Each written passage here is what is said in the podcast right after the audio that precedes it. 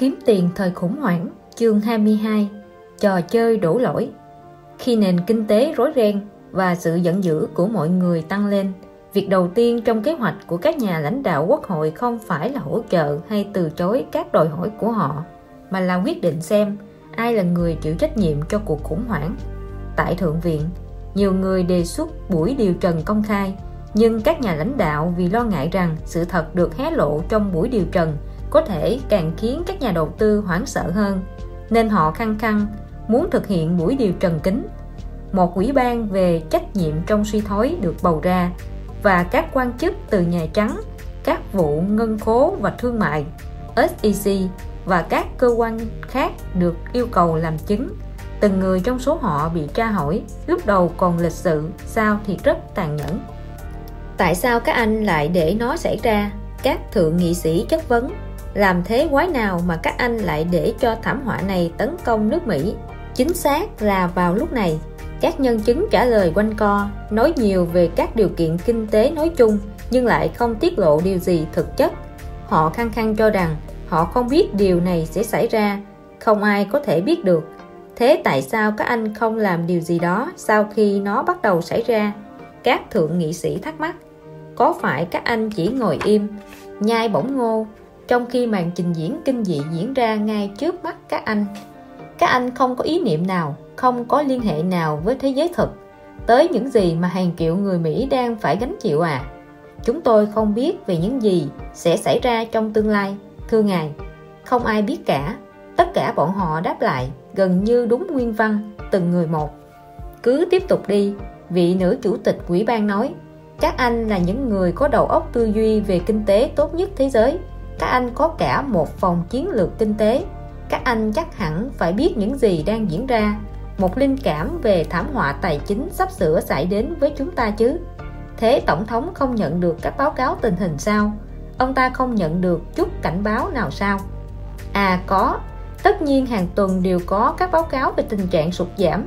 Cuối cùng, một nhân chứng nói, được, giờ thì chúng ta đang tiến triển rồi đây. Hãy cùng xem các bản báo cáo này hãy cho người mang chúng ra đây. Trong vài tuần tiếp theo, những người là thành viên của ủy ban miệt mài kiểm tra từng chồng bản báo cáo tình hình, cộng thêm các thông báo, email và các loại tài liệu không phân loại được nhưng vẫn đều đặn gửi tới phòng bầu dục. Nhà Trắng đã quyết định che giấu những lộn xộn trên giấy tờ và đưa vào sổ cái cân đối tiền mặt mọi thứ, kể cả những hóa đơn vận chuyển bánh pizza. Cuối cùng, một ngày một nhân viên reo lên. Thấy rồi, hãy nhìn thứ này xem. Sáng sớm hôm sau, khi phiên điều trần bắt đầu, vị nữ chủ tịch nói vào chiếc micro và dơ cao lên một bản báo cáo để tất cả mọi người đều có thể nhìn thấy. Chúng tôi đã tìm được bằng chứng. Hãy nhìn thứ này đây, bà công bố. Các vị nhìn thấy chứ? Tiêu đề của bản báo cáo đã nói lên tất cả. Các mối nguy hiểm của sự sụt giảm. Đó là cái gì vậy nhỉ? Bà hùng biện đó có vẻ là một bản báo cáo dài được chuẩn bị cho một quan chức cấp cao tại Nhà Trắng với ngày ghi trên đó là một tháng trước khi giai đoạn tồi tệ nhất của cuộc khủng hoảng bắt đầu. Bản báo cáo này được phân phối với Hội đồng Nội các và dựa trên những thông tin do các cơ quan khác nhau cung cấp. Ngay trang đầu, họ đã nêu nguồn là các bản báo cáo được nộp từ Hội đồng Cố vấn Kinh tế Bộ Tài chính, Thương mại và CIA Bản báo cáo này đưa ra một mô tả chi tiết theo từng điểm một về một kịch bản sụt giảm rõ ràng, một kịch bản mà chớ chiêu thai lại gợi ra những gì chúng ta đang phải trải qua hôm nay. Bản báo cáo này có các biểu đồ và bản biểu trông như thể chúng được cắt ra từ những bài báo ngày hôm nay hoặc được sao lại từ một kịch bản phim kinh dị cũ. Nó còn đưa ra chính xác các hướng dẫn chiến đấu chống lại những nỗi kinh hoàng đó những hướng dẫn mà rõ ràng là chưa bao giờ được thực hiện. Không rõ bản báo cáo này được gửi tới ai. Và tên tác giả cũng không được tiết lộ. Vì vậy, một lần nữa, tức lần thứ ba, không, lần thứ tư, trong quãng đời sự nghiệp dài của tôi ở cơ quan này, tôi có một câu hỏi đặt ra là, ai đã đọc bản báo cáo này và đọc khi nào? Ai là người biết rằng thảm họa này đang tới và biết điều đó khi nào? Nhân chứng tiếp theo là một nhân viên Nhà Trắng, người đã điều phối các cuộc họp tại phòng bầu dục. Anh thận trọng trả lời câu hỏi của vị thượng nghị sĩ. Có lẽ quá thận trọng nhưng vị thượng nghị sĩ lại là một tay lão luyện. Từ lâu ông đã biết cách cảm nhận được khi nào trong đầu các nhân chứng hoặc các nhà chính trị nghĩ về nhưng ngoài miệng lại nói ra cái khác. Vì vậy vị thượng nghị sĩ vẫn tiếp tục môi móc và tra hỏi thêm bộ trưởng tài chính đọc bản báo cáo này không? Tất cả còn tùy vào việc hãy chỉ trả lời có, không hoặc tôi không biết. Có.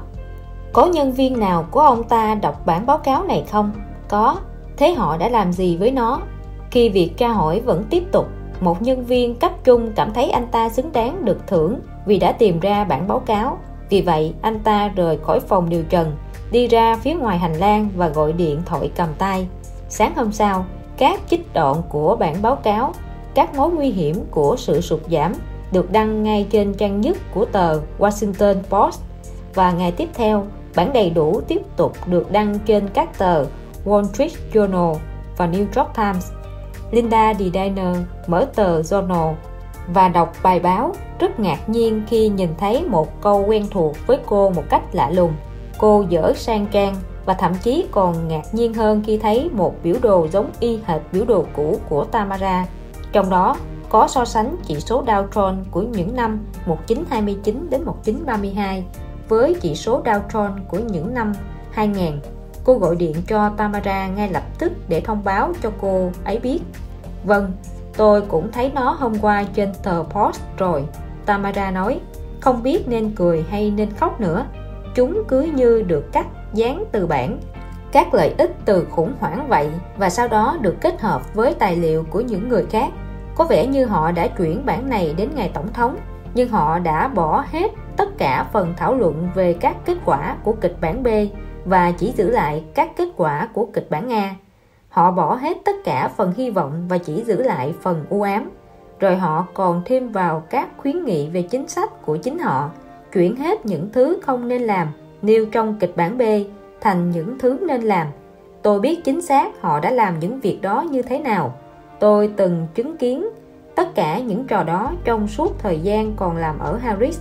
À, giờ thì tôi hiểu rồi, Linda nói.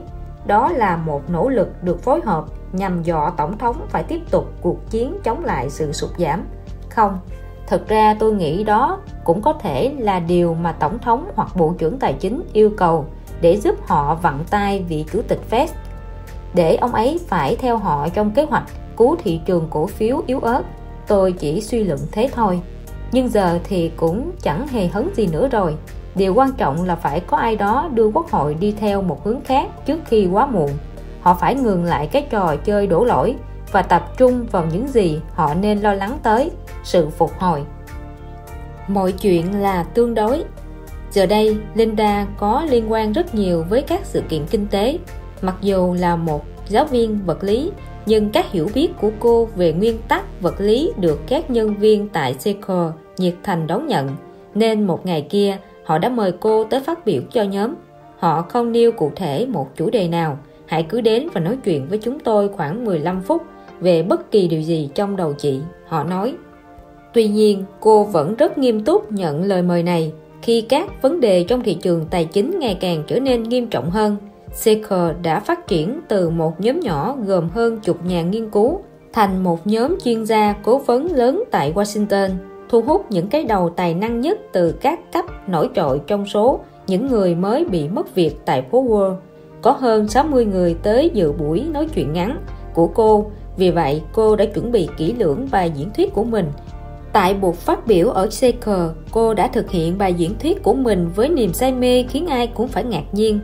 Chúng ta vẫn đang phải đối mặt với bí ẩn lớn nhất chưa được giải đáp là bằng cách nào và tại sao trong kỷ nguyên hậu Eston hiện nay đa phần người Mỹ đều tin vào và vẫn tin vào các sự thật tuyệt đối của thời đại chúng ta rằng cuộc cách mạng công nghệ hoàn toàn bảo đảm sự thịnh vượng cho nền kinh tế rằng hoàn toàn không thể xảy ra sự sụp đổ của Enron hoặc WorldCom rằng sự suy giảm thị trường cổ phiếu kiểu 1929 đến 1932 là hoàn toàn không thể tưởng tượng nổi. Tuy nhiên tới lúc này, nhiều sự thật tuyệt đối trên đã hoàn toàn bị tan vỡ. Bây giờ người ta lại có nhu cầu cao về những sự thật tương đối những lẽ phải thông thường tương đối có thể thay thế những lời lẽ cũ. Nhưng vẫn còn nhiều người không thể bỏ đi những thói quen cũ và vẫn đang tìm kiếm các câu trả lời tuyệt đối. Trong số những người cảm thấy ngạc nhiên trước niềm say mê của Linda, có cha của cô. Ông luôn nghĩ về con gái như một cô gái nhỏ, cao và hay e thẹn. Ông quyết định sẽ sử dụng chính đề tài này trong bài phát biểu tiếp theo của mình. Một tuần sau, lại có một buổi điều trần mới, lần này là tại Nhà Trắng và công khai. Những người xem đứng chật ních cả gian phòng dành cho khách để chứng kiến buổi điều trần này máy quay của các kênh truyền hình được đặt khắp nơi. Các bản ghi nội dung. Cuộc điều trần nằm trong số những tài liệu được tải xuống nhiều nhất trên internet. Chỉ đứng sau sách báo khiêu dâm và âm nhạc.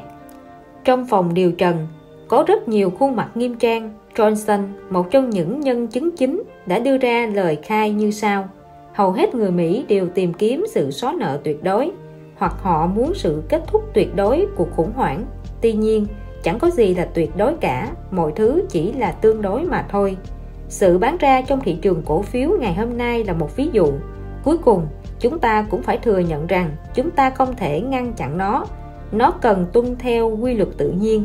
Tuy nhiên, điều đó lại đặt ra một câu hỏi mới và rất khẩn cấp. Liệu có phải tất cả mọi người đều mua vào những gì sáng sủa và bán ra những gì đen tối?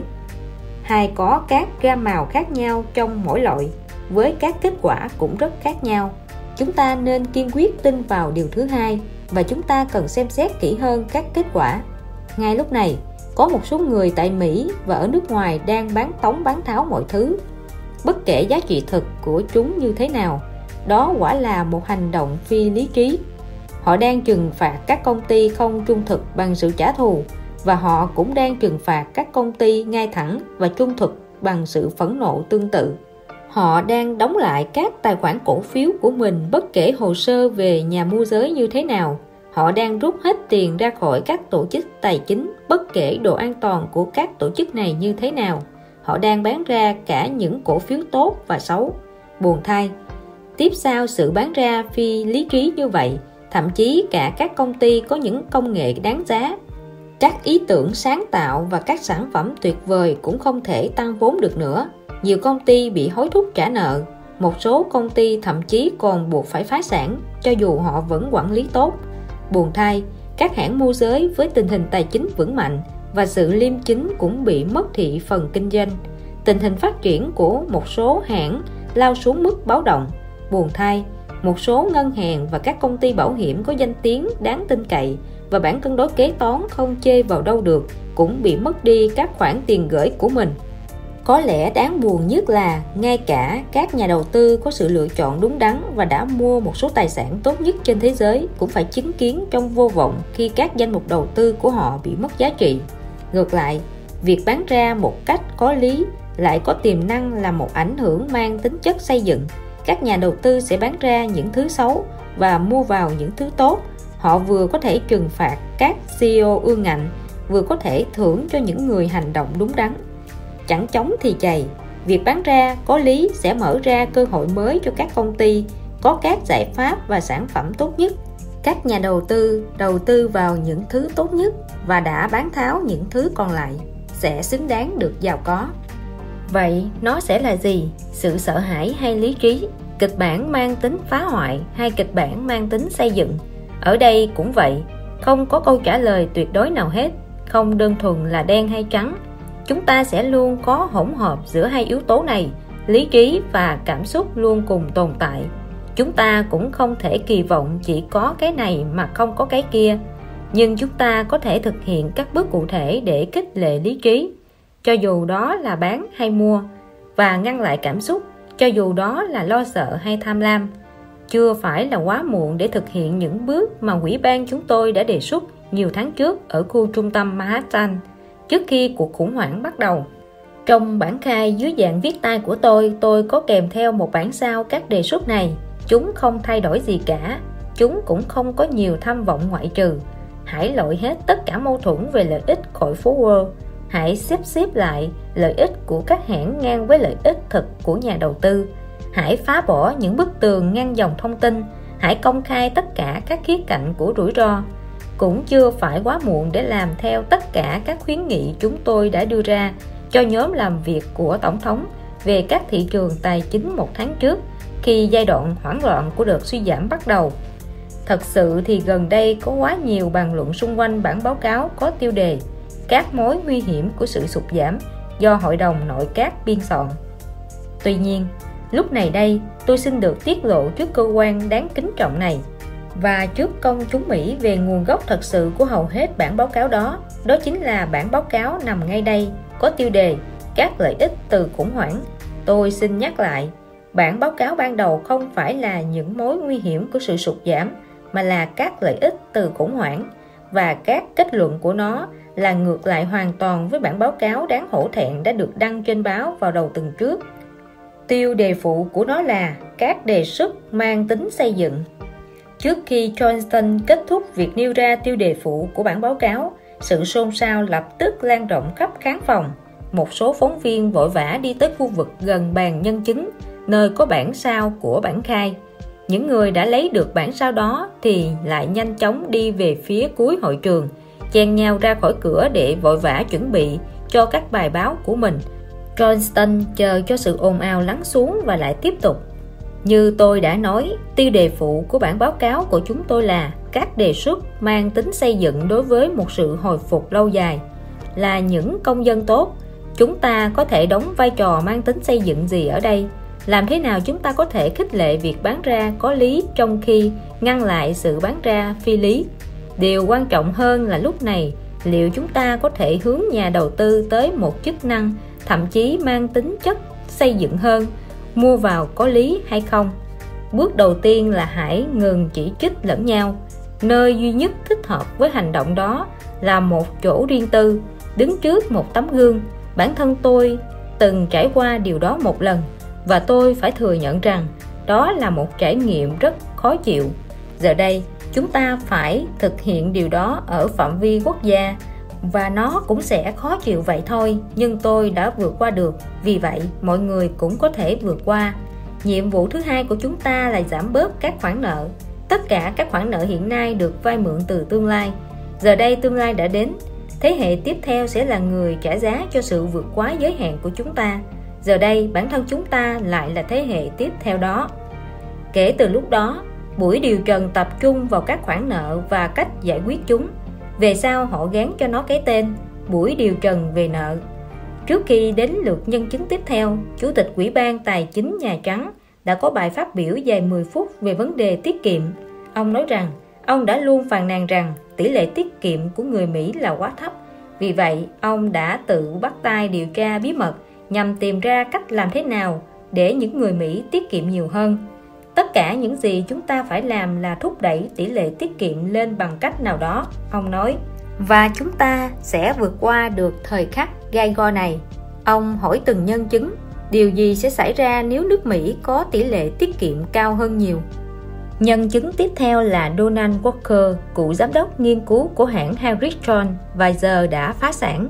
Nếu chúng ta đột ngột chuyển sang tỷ lệ tiết kiệm cao hơn thì các kết quả sẽ có thể là thảm khốc ông tuyên bố bản thân vị chủ tịch cục dự trữ liên bang đã chứng nhận cách đây nhiều năm rằng người tiêu dùng nên tiết kiệm ít hơn và chi tiêu nhiều hơn. Ông ta cho rằng đó là cách chúng ta phải làm để hỗ trợ nền kinh tế và tôi đồng ý với ý kiến đó. Chủ tịch Metrobank cũng là một trong những nhân chứng, ngoài ra cũng đang sắp bị phá sản, lại có một cách tiếp cận khác thường thượng nghị sĩ không may là câu hỏi này lại thể hiện một suy nghĩ không thực tế. Thay vì cải thiện, thì tỷ lệ tiết kiệm của người Mỹ lại giảm xuống.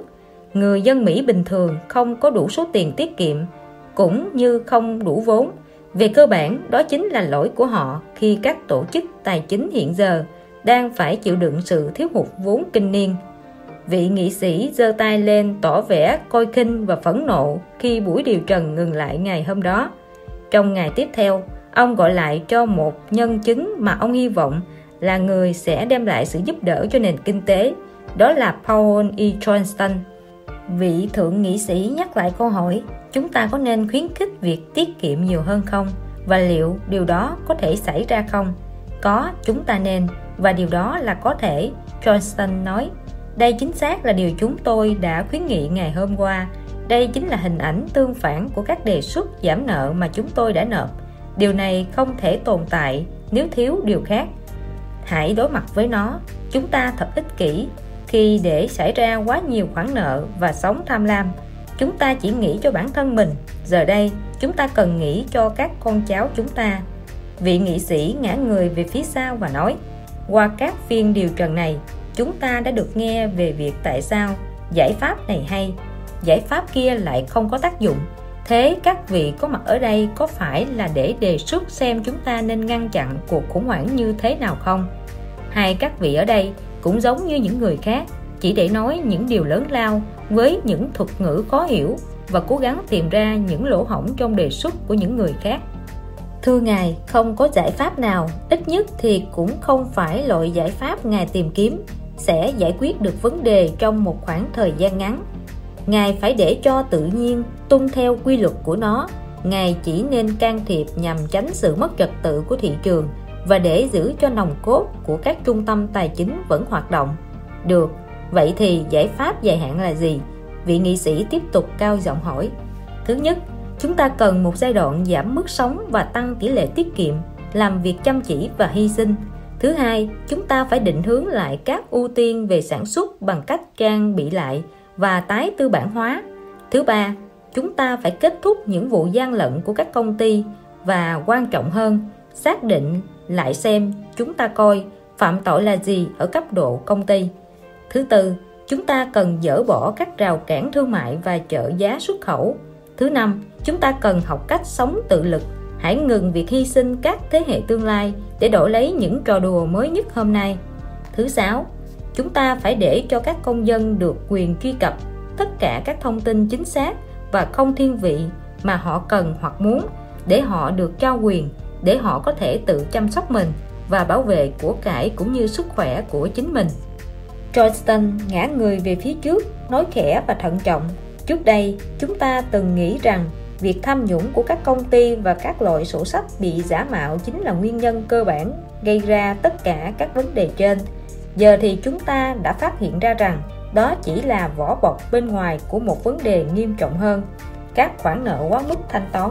Dù vậy, giờ đây, khi nhìn kỹ vào các khoản nợ này, các vị sẽ thấy thậm chí còn có một lớp sâu hơn các vấn đề về xã hội đã bị bỏ qua, đã gây ra tác hại lớn cho năng suất và chất lượng cuộc sống. Tất cả đều gắn với tính toàn vẹn đối với nền kinh tế, định nghĩa của anh về tính toàn vẹn là gì? Đó là sự tăng trưởng với dân số và giá cả ổn định trong một thời gian dài, tạo ra của cải thật sự chứ không phải là các khoản tín dụng hoặc tiền giả. Nhưng để đạt được điều đó, chúng ta phải chấp nhận cả những thời cơ tốt và sự hy sinh khó khăn xảy ra đồng thời.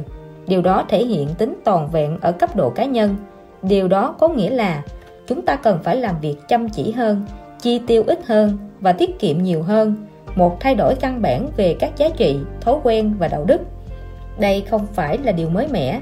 Chúng ta đã làm như vậy trước đây, do đó chúng ta cũng có thể làm lại như vậy. Nhưng rõ ràng là điều này còn hơn cả một sự chuyển đổi tài chính. Nó đòi hỏi sự thay đổi tâm lý, văn hóa và chính trị. Nó đang diễn ra rồi, nhưng đó chỉ là một phản ứng tự nhiên trong những thời kỳ khó khăn ông ngừng lại rồi cầm lên một số bản giới thiệu và vẫy vẫy chúng. Quỹ ban chúng tôi đã xây dựng các thông tin hướng dẫn người tiêu dùng, làm thế nào để giảm các khoản nợ trong những thời kỳ xấu, làm thế nào để tiết kiệm trong những thời kỳ xấu. Giờ đây, chúng tôi khuyến khích các vị, quốc hội và chính phủ phát những tài liệu này miễn phí ra công chúng. Hãy làm nhiều việc hơn để giúp đỡ mọi người trong những thời kỳ khó khăn.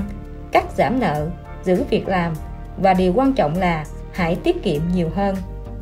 Không phải chúng ta đang làm những điều đó rồi sao? Không, các vị đang làm điều ngược lại. Các vị đang nói với người tiêu dùng rằng hãy đi ra ngoài và chi tiêu chi tiêu và chi tiêu.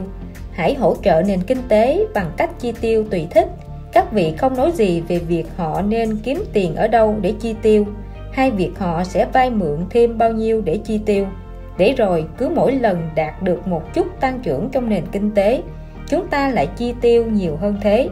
Chúng ta chất đóng các khoản nợ mới lên, các khoản nợ cũ. Chúng ta vẫn thực hiện các mánh khóe kế toán mới hơn để che giấu họ. Chúng ta lại bắt đầu những hành vi đầu cơ ngông cuồng mới và chúng ta tự đặt ra cho mình một cú sụp đổ lớn hơn chẳng bao lâu sau đó. Những thứ này đối với tôi đang trở nên nhạt phèo. Viên thượng nghị sĩ nói tôi chỉ có một câu hỏi thiết thực là, làm thế nào chúng ta có thể thoát khỏi các khoản nợ chết tiệt đó bây giờ? Johnston không trả lời ngay lập tức. Sao? Anh không biết câu trả lời cho câu hỏi này à? Có, thưa ngài, tôi chắc chắn biết. Ngay bây giờ, một phương pháp quyết liệt hơn sẽ thắng thế. Ví dụ, chương 7 hoàn toàn ngừng hoạt động, bán thanh lý, không áp dụng. Chương 11 nữa, chương 11 đã được sử dụng và bị lạm dụng các tòa án đang bị ngập đầu với các trường hợp không còn khả năng vận hành thuộc chương 11 chúng ta không có đủ các quan tòa, chúng ta không có đủ những người tiếp quản đạt yêu cầu, có thể quản lý hàng nghìn doanh nghiệp đang chết dần chết mòn. Trừ những tình huống thật đặc biệt, nếu không, sẽ chỉ có hai lựa chọn sau, đứng lên bằng đôi chân của mình và thanh toán tất cả các hóa đơn hoặc thực hiện phá sản và thanh lý theo chương 7 đó là cách duy nhất để thoát khỏi gánh nặng đó và dọn đường cho các công ty mạnh. Thế còn việc làm thì sao?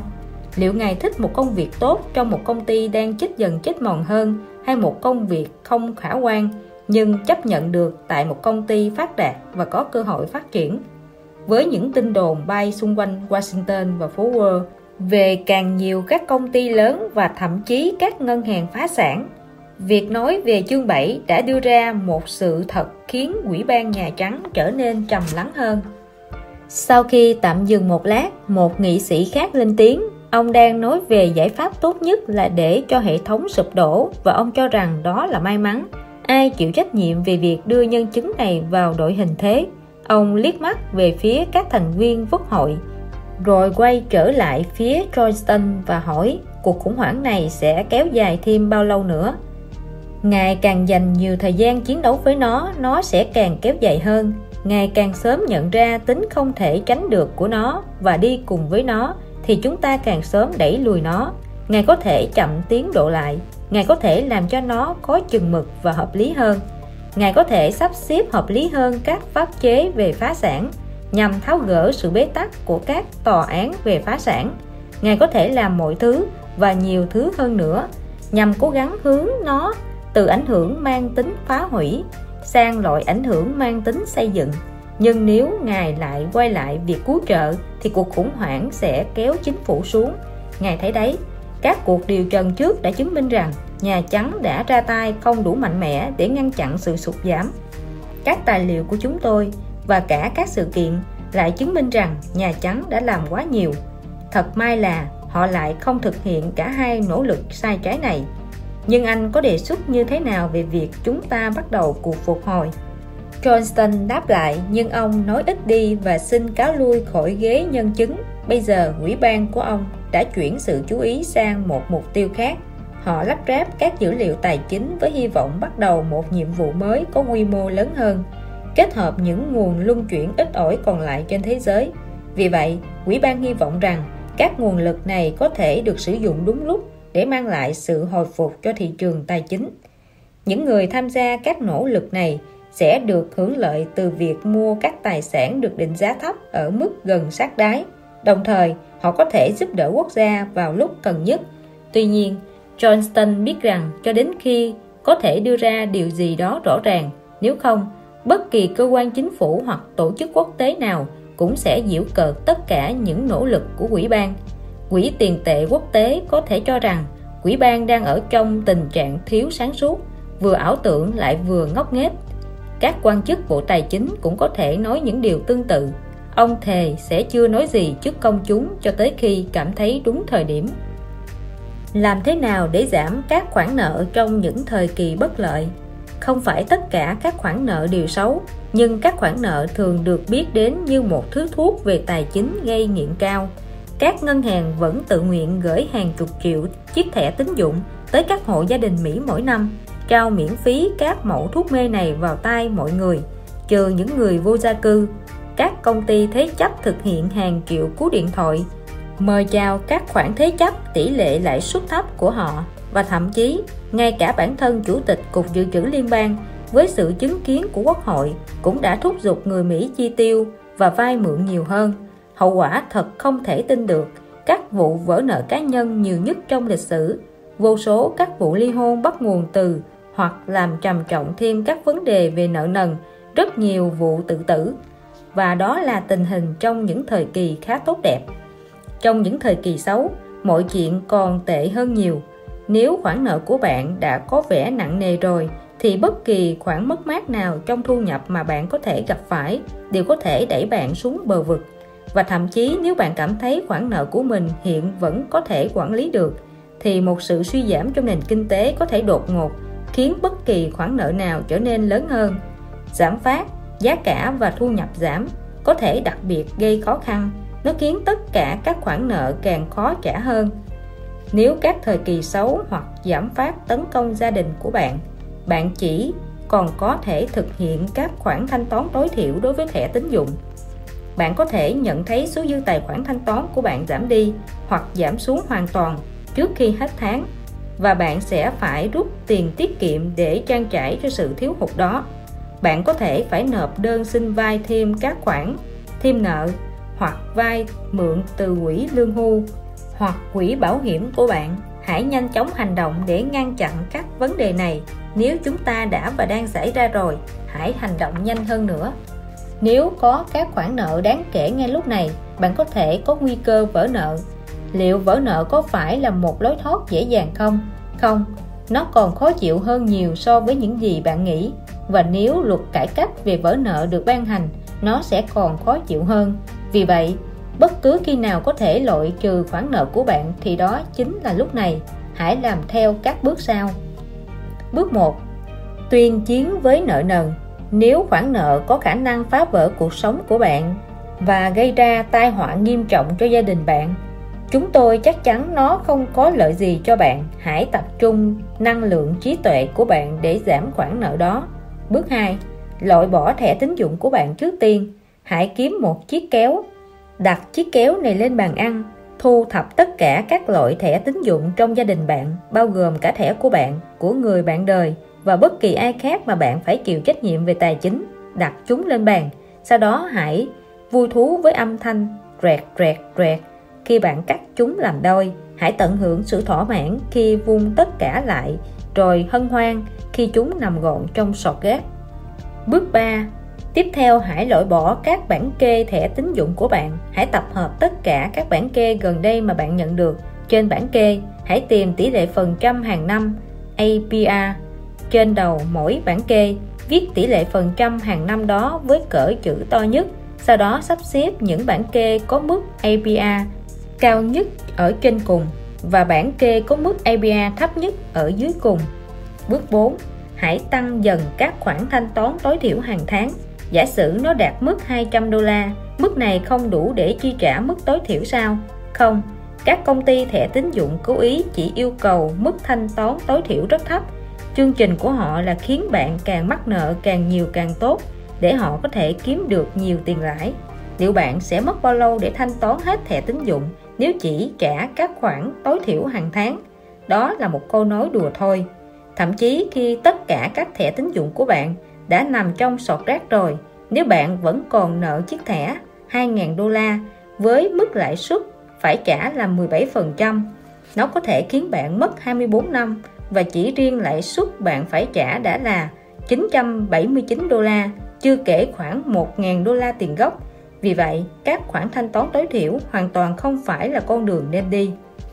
Bước 5. Hãy tính xem bạn có thể thanh toán vượt và trên tổng tất cả các khoản thanh toán tối thiểu bao nhiêu. Hãy cố gắng thanh toán ít nhất gấp 3 lần mức tối thiểu.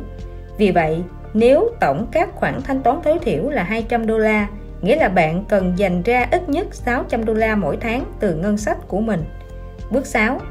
Hãy trả các khoản nợ xấu nhất trước hãy dành 100% của khoảng 600 đô la để trả nợ thẻ tín dụng có mức lãi suất cao nhất.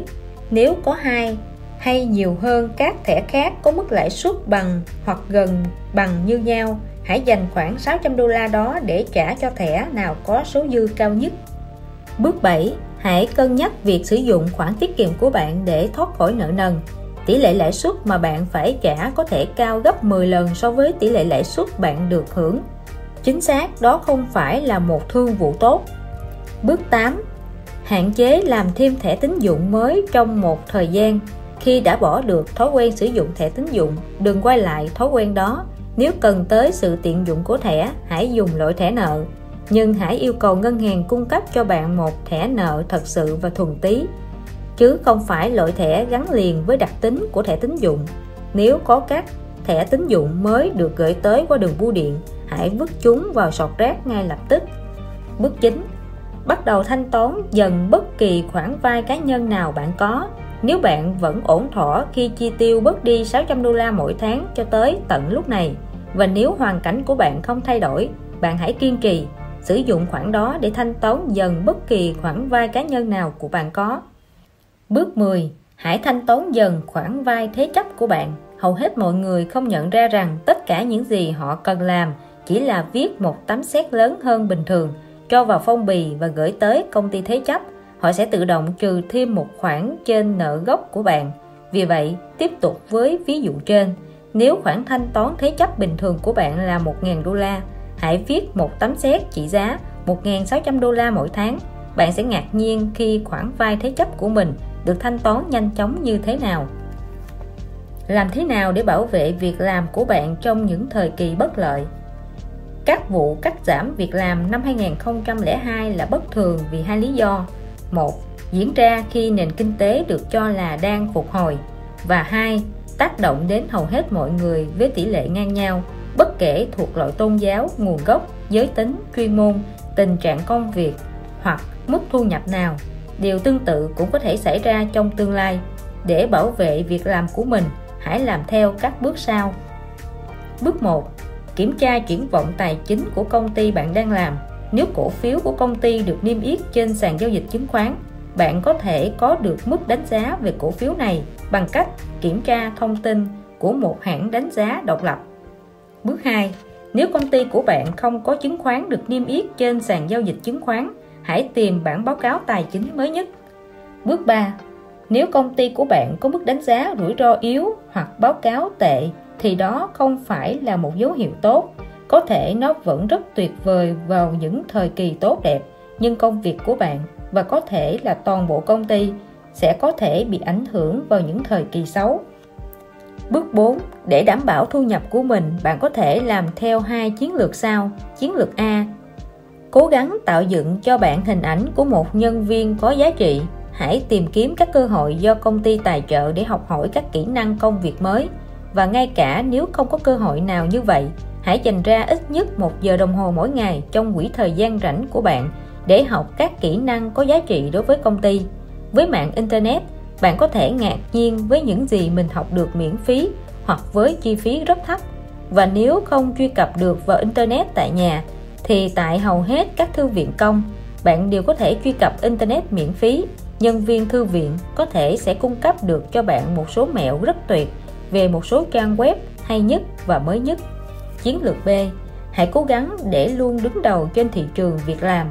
Hãy tận dụng khối lượng của cải thông tin miễn phí về các kỹ năng công việc cạnh tranh các mẹo tìm việc và cập nhật tất cả những diễn biến trong các ngành khác nhau Đồng thời, hãy sử dụng các trang này để đăng hồ sơ của bạn trên web càng nhiều càng tốt. Bước 5. Hãy sử dụng các hướng dẫn sau để quyết định bạn nên theo chiến lược nào. Nếu nền kinh tế đang vững mạnh và công ty của bạn có mức rủi ro thấp, hãy thực hiện chiến lược A, nhưng cũng nên tiếp tục theo dõi diễn biến trên thị trường việc làm. Nếu nền kinh tế yếu kém nhưng công ty của bạn có mức rủi ro thấp, hãy thực hiện đồng đều cả hai chiến lược. Nếu nền kinh tế đang vững mạnh nhưng công ty có mức rủi ro cao hãy thực hiện cả hai chiến lược với mức đều nhau.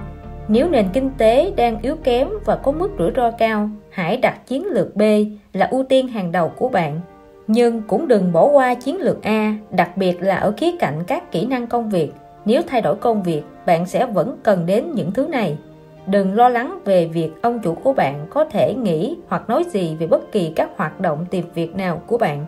Hãy nói rõ rằng bạn luôn theo dõi thị trường việc làm bất kể như thế nào và nếu bạn không có ý định chuyển đi nơi khác, hãy nói như vậy. làm thế nào để tiết kiệm trong những thời kỳ bất lợi các thời kỳ xấu thường gây ra giảm phát và giảm phát có thể khiến bạn nghèo hơn thậm chí còn khiến bạn vỡ nợ. Hoặc nó cũng có thể khiến bạn giàu hơn. Sự lựa chọn tùy thuộc vào bạn. Có một thứ bạn có thể làm để mang lại sự khác biệt lớn, đó là tiết kiệm. Nếu bạn không thể tiết kiệm, giảm phát có thể gây tổn thương cho bạn. Nếu bạn có thể tiết kiệm, giảm phát sẽ giúp bạn tận dụng được một số lợi ích rất tốt.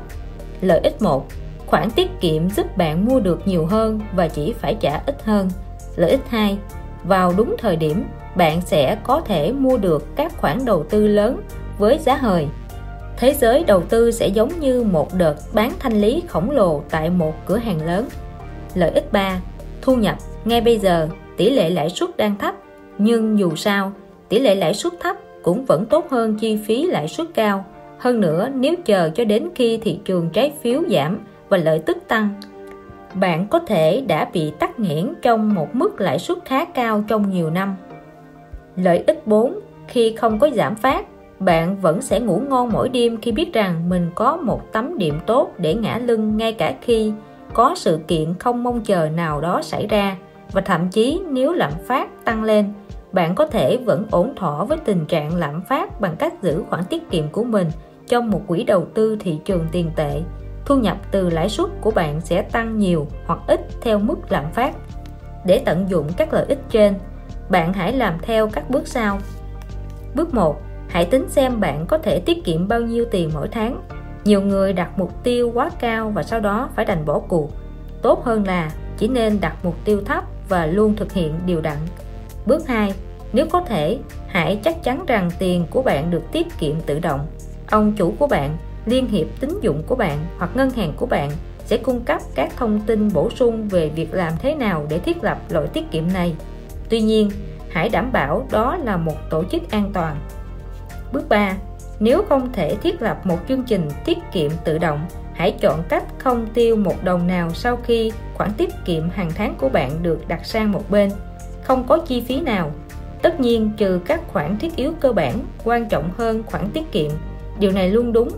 Ngay cả trong những thời kỳ giảm phát tồi tệ, trừ phi bạn đã có một số tiền dự trữ đáng kể. Bước 4 hãy để thời gian làm việc cho bạn. Bạn sẽ rất ngạc nhiên về số tiền bạn có thể tích lũy bằng cách dành ra những khoản tiền nhỏ cho từng tháng. Và đó là còn chưa tính đến lãi suất. Khi cộng vào cả lãi suất, cộng thêm lãi mẹ để lãi con, bạn thậm chí sẽ còn ngạc nhiên hơn. Chương 23 đáy thị trường không phải tất cả tin tức đều xấu, bất chấp tình trạng hoảng loạn, hệ thống thị trường cổ phiếu và nhiều tổ chức tài chính chủ chốt vẫn tiếp tục tồn tại. Tuy nhiên, nếu chỉ đọc các tiết báo trong những ngày hoảng loạn đó, có thể bạn sẽ nghĩ toàn bộ ngành ngân hàng và môi giới chứng khoán đã bị đánh gục. Nếu những năm trước, báo chí về tài chính thường nói giảm đi các tin tức xấu trên phố Wall, thì nay họ lại làm điều ngược lại giới truyền thông đăng tải hàng loạt câu chuyện lợi dụng các nhà đầu tư. Họ gây gắt lên án các hãng môi giới về việc các hãng này vẫn tiếp tục tiếp tay cho những lời tư vấn sai lầm.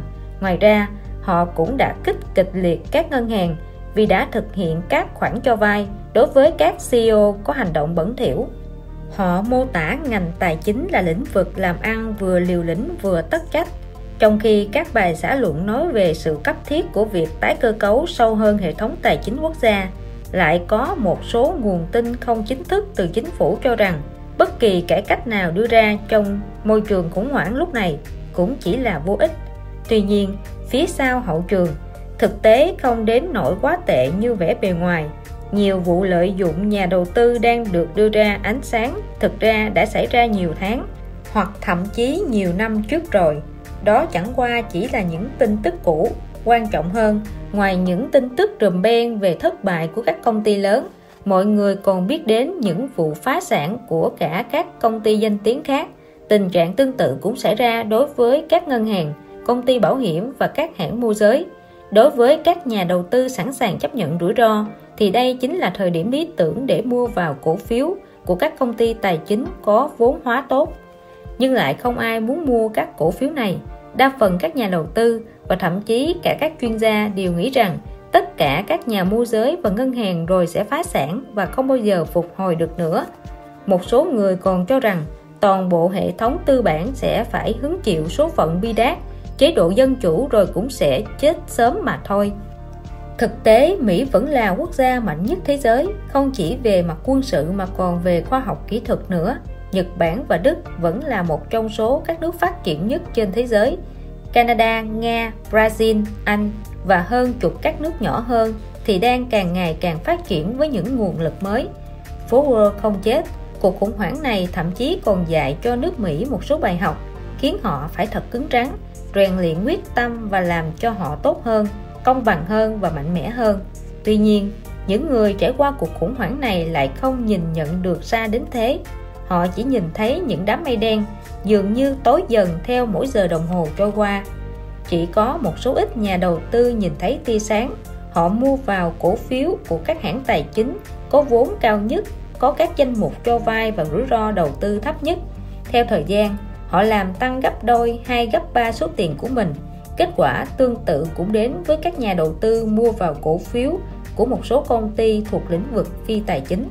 Tuy nhiên đối với các nhà đầu tư muốn rút tiền ra khỏi các tài khoản môi giới của mình.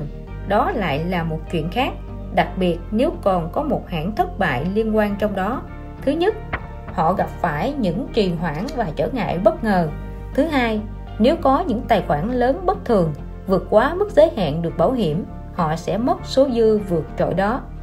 Công ty bảo hiểm tài khoản môi giới, bất kể là công hay tư, cũng sẽ không bù đắp các khoản tổn thất do gian lận, hoặc thậm chí trong nhiều trường hợp là cả các khoản yêu cầu bồi thường quan tòa, các nhà đầu tư có thể ra khỏi tòa.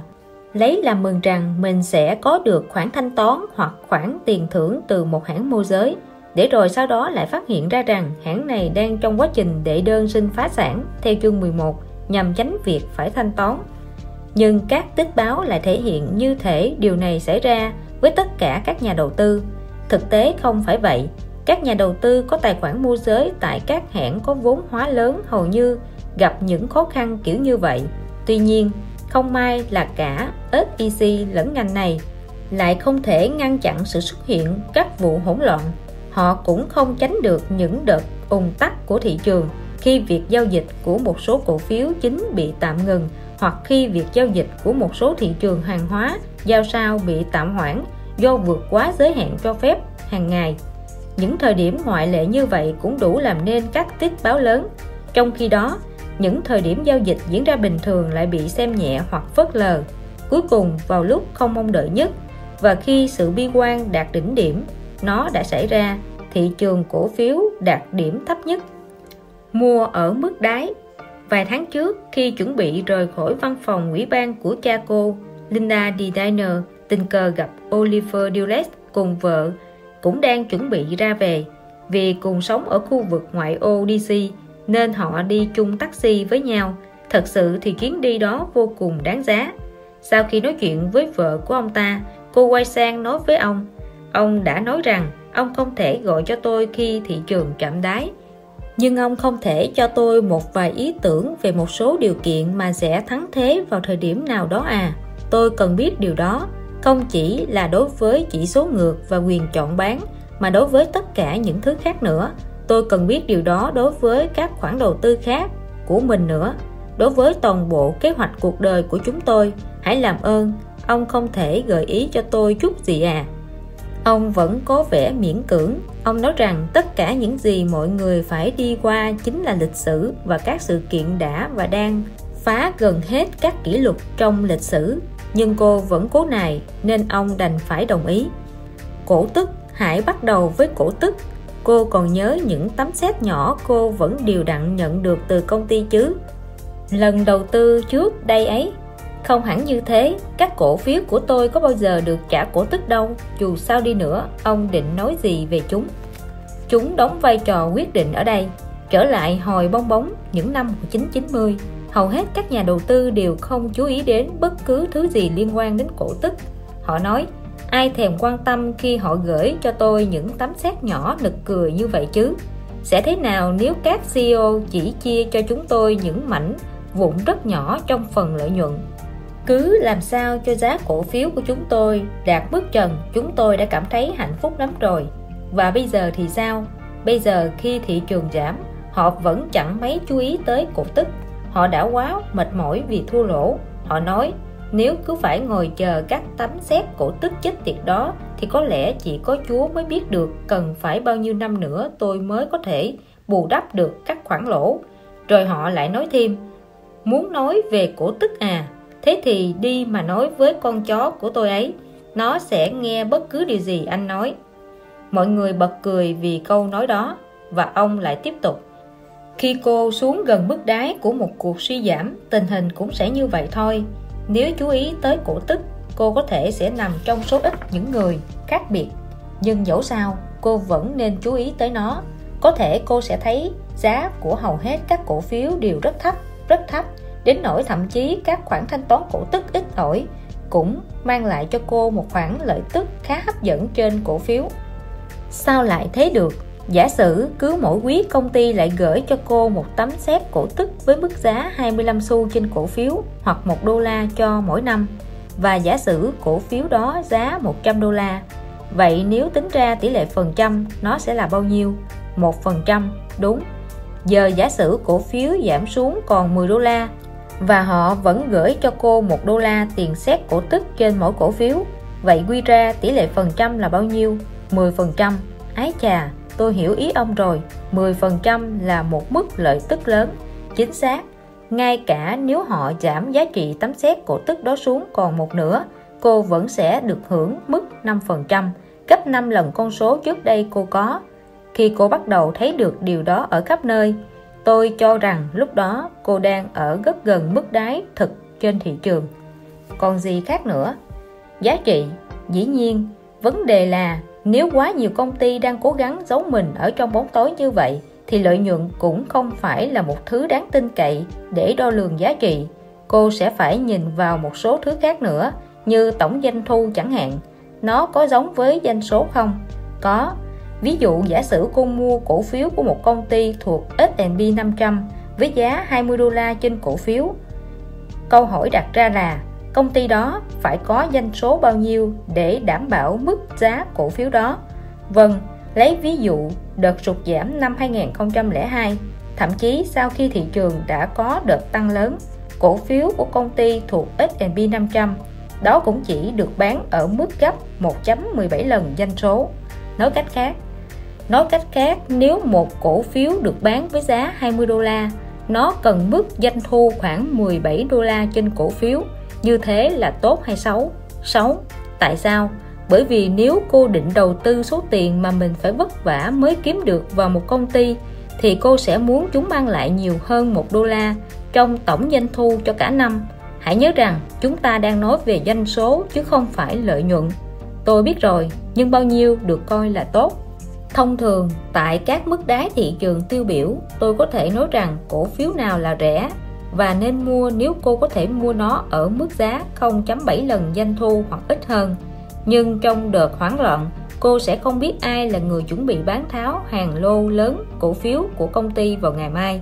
Do đó, tốt hơn cả là nên chờ cho đến khi nó rẻ hơn nữa, có lẽ là ở mức 0.5 lần doanh số hoặc ít hơn. Vậy điều đó có nghĩa là điều đó có nghĩa là giá cổ phiếu sẽ phải được bán ở mức thấp hơn thậm chí là thấp hơn nhiều so với mức doanh số trên mỗi cổ phiếu. Có thể là mức một nửa doanh số hoặc thấp hơn. Ví dụ, với cổ phiếu chúng ta vừa nói đến lúc nãy, tôi đã nói là nó có giá bao nhiêu nhỉ? Loại cổ phiếu 20 đô la à? Đúng. Giả sử hiện giờ chúng ta đang ở gần mức đáy và muốn mua một loại cổ phiếu đang được bán với giá 20 đô la trên cổ phiếu, cô sẽ muốn nó đạt mức doanh số ít nhất là 40 đô la trên cổ phiếu hoặc thậm chí cao hơn. Nhưng nó sẽ vẫn được bán ở mức cao thế ư 20 đô la. Không không, tôi không nói về một cổ phiếu y hệt lúc nãy, nhưng cô đã hiểu ý tôi rồi đấy. Nếu cô mua một cổ phiếu có giá trị 10 đô la, thì mức doanh số phải ít nhất là 20 đô la. Nếu cổ phiếu có giá 5 đô la, thì doanh số phải là 10 đô la, vân vân, cô hiểu chứ? Ông nhìn ra phía ngoài cửa xe và nhận thấy họ sắp tới nơi. Vợ ông định lấy ví ra nhưng Linda nói với bà ấy là khỏi lo Tôi sẽ lo chuyện này Linda nói. Tôi sẽ xuống sao mà. Sau đó vội vàng vì cuộc trò chuyện sắp phải kết thúc sớm quá Cô quay sang phía Dulles và hỏi Còn gì nữa không? Có, còn nhiều. Chiếc taxi dừng lại. Dulles bước ra Mở cửa đằng trước. Và đứng chờ trong khi vợ ông thanh toán tiền cho tài xế Bỏ qua lời ngỏ ý của Linda Vợ ông còn đưa thêm cho tài xế 10 đô la nữa cho quãng đường còn lại cộng thêm tiền thưởng. Nhưng Linda chẳng hề để ý bởi cô còn đang mãi chú ý nghe những lời cuối cùng của ông. Mức tiền mặt cao của các quỹ đầu tư, khối lượng giao dịch tăng cao, thái độ lạc quan thái quá, các điều kiện kinh tế kinh khủng, hành động kịch tính của chính phủ. Xin lỗi, tôi phải đi đã, hãy gọi điện cho tôi sao để có chi tiết thêm. Tuy nhiên, trong lần nói chuyện tiếp theo, họ lại bàn về các chủ đề khác và vài tháng sau đó, Linda cảm thấy như mình đã bỏ lỡ cú bóng về vấn đề quan trọng như vậy. Cô hoàn toàn tin rằng mình đã bỏ lỡ mức đáy lớn đó và cô nói với ông rằng cô thật là một kẻ ngốc nghếch khi đã không hỏi cụ thể tất cả các chi tiết. Cô đang đi tìm một chén thánh không hề tồn tại. Ông nói thẳng, ý ông là gì? Cô đang tìm kiếm mức đáy lớn, nhưng thật ra chẳng có mức đáy lớn nào hết mỗi khu vực lớn chạm đáy vào những thời điểm khác nhau có thể thậm chí còn trong những năm khác nhau Cô có biết các cổ phiếu ngành dịch vụ công đã chạm đáy lúc nào trong cuộc suy thoái thế kỷ 20 không? Trong khoảng đầu những năm 1930 hay gần đó, 1931, 1932.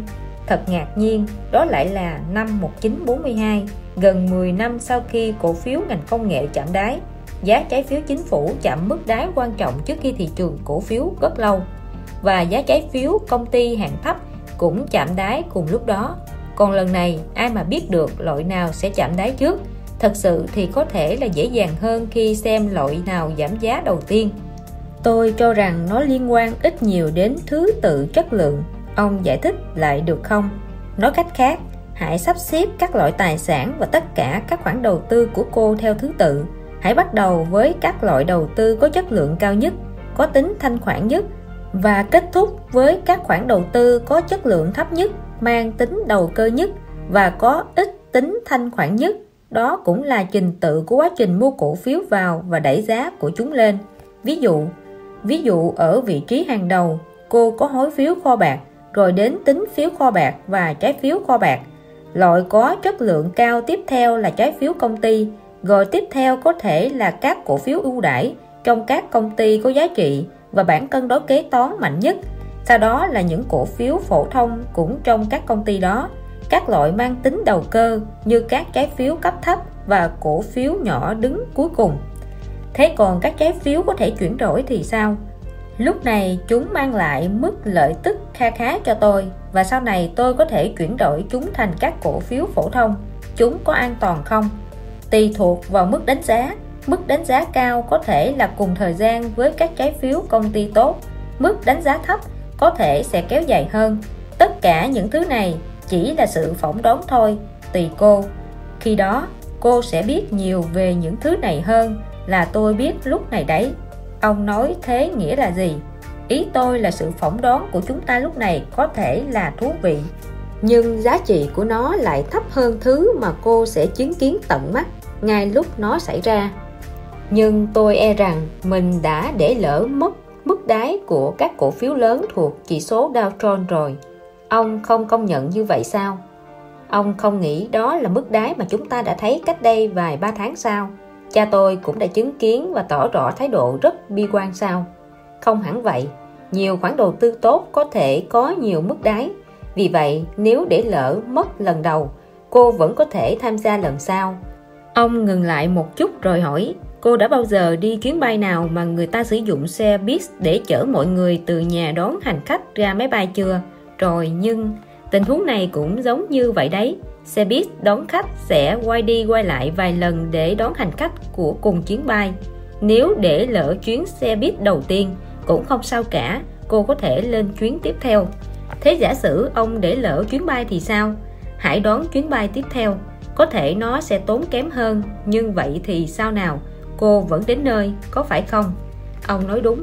Khi thị trường lên xuống mạnh quanh mức đáy, khối lượng giao dịch cổ phiếu là không có tiền lệ nhưng sau vài tháng, các chỉ số vẫn gần như chẳng đi tới đâu cả. Nó giống như bản thỏa ước lớn mà mọi người đang chờ đợi nhưng lại không có thêm các đợt giảm giá đáng kể. Chính lời khuyên này đã gài bẫy hầu hết các chuyên gia. Những người cố gắng đo lường thời gian thị trường. Một khía cạnh nữa khiến các chuyên gia đo lường thời gian thị trường này đi sai hướng chính là vị thế tiền mặt của các quỹ đầu tư. Họ thường làm theo kinh nghiệm chung là nếu tài khoản của các quỹ đầu tư có 10% hoặc hơn là tiền mặt thì đó là dấu hiệu của sức mua tiềm năng tốt và có vẻ đó là mức đáy thị trường. Nhưng ở điểm này, các quỹ đầu tư lại khó có thể tiếp tục hoạt động với các nhà đầu tư muốn rút tiền ra. Do vậy, thay vì thiết lập một vị thế tiền mặt, họ lại sử dụng gần hết số tiền mặt họ có để đáp ứng nhu cầu của nhà đầu tư các quỹ đầu tư có thể bắt đầu thiết lập lại vị thế tiền mặt trước khi thị trường đã lặp đi lặp lại mức đáy trong vài tháng và ổn định. Và cũng không phải là cho tới khi họ có một vài tháng với dòng tiền mặt vào ở mức dương thì họ mới bắt đầu mua vào theo bất kỳ cách nào. Các nhà đầu tư tại Mỹ, Canada, Đức, Nhật Bản, Hồng Kông, Singapore, Đài Loan và Mỹ Latin dù lớn hay nhỏ đều buộc phải bán các cổ phiếu của mình mà không đảm bảo đủ điều kiện.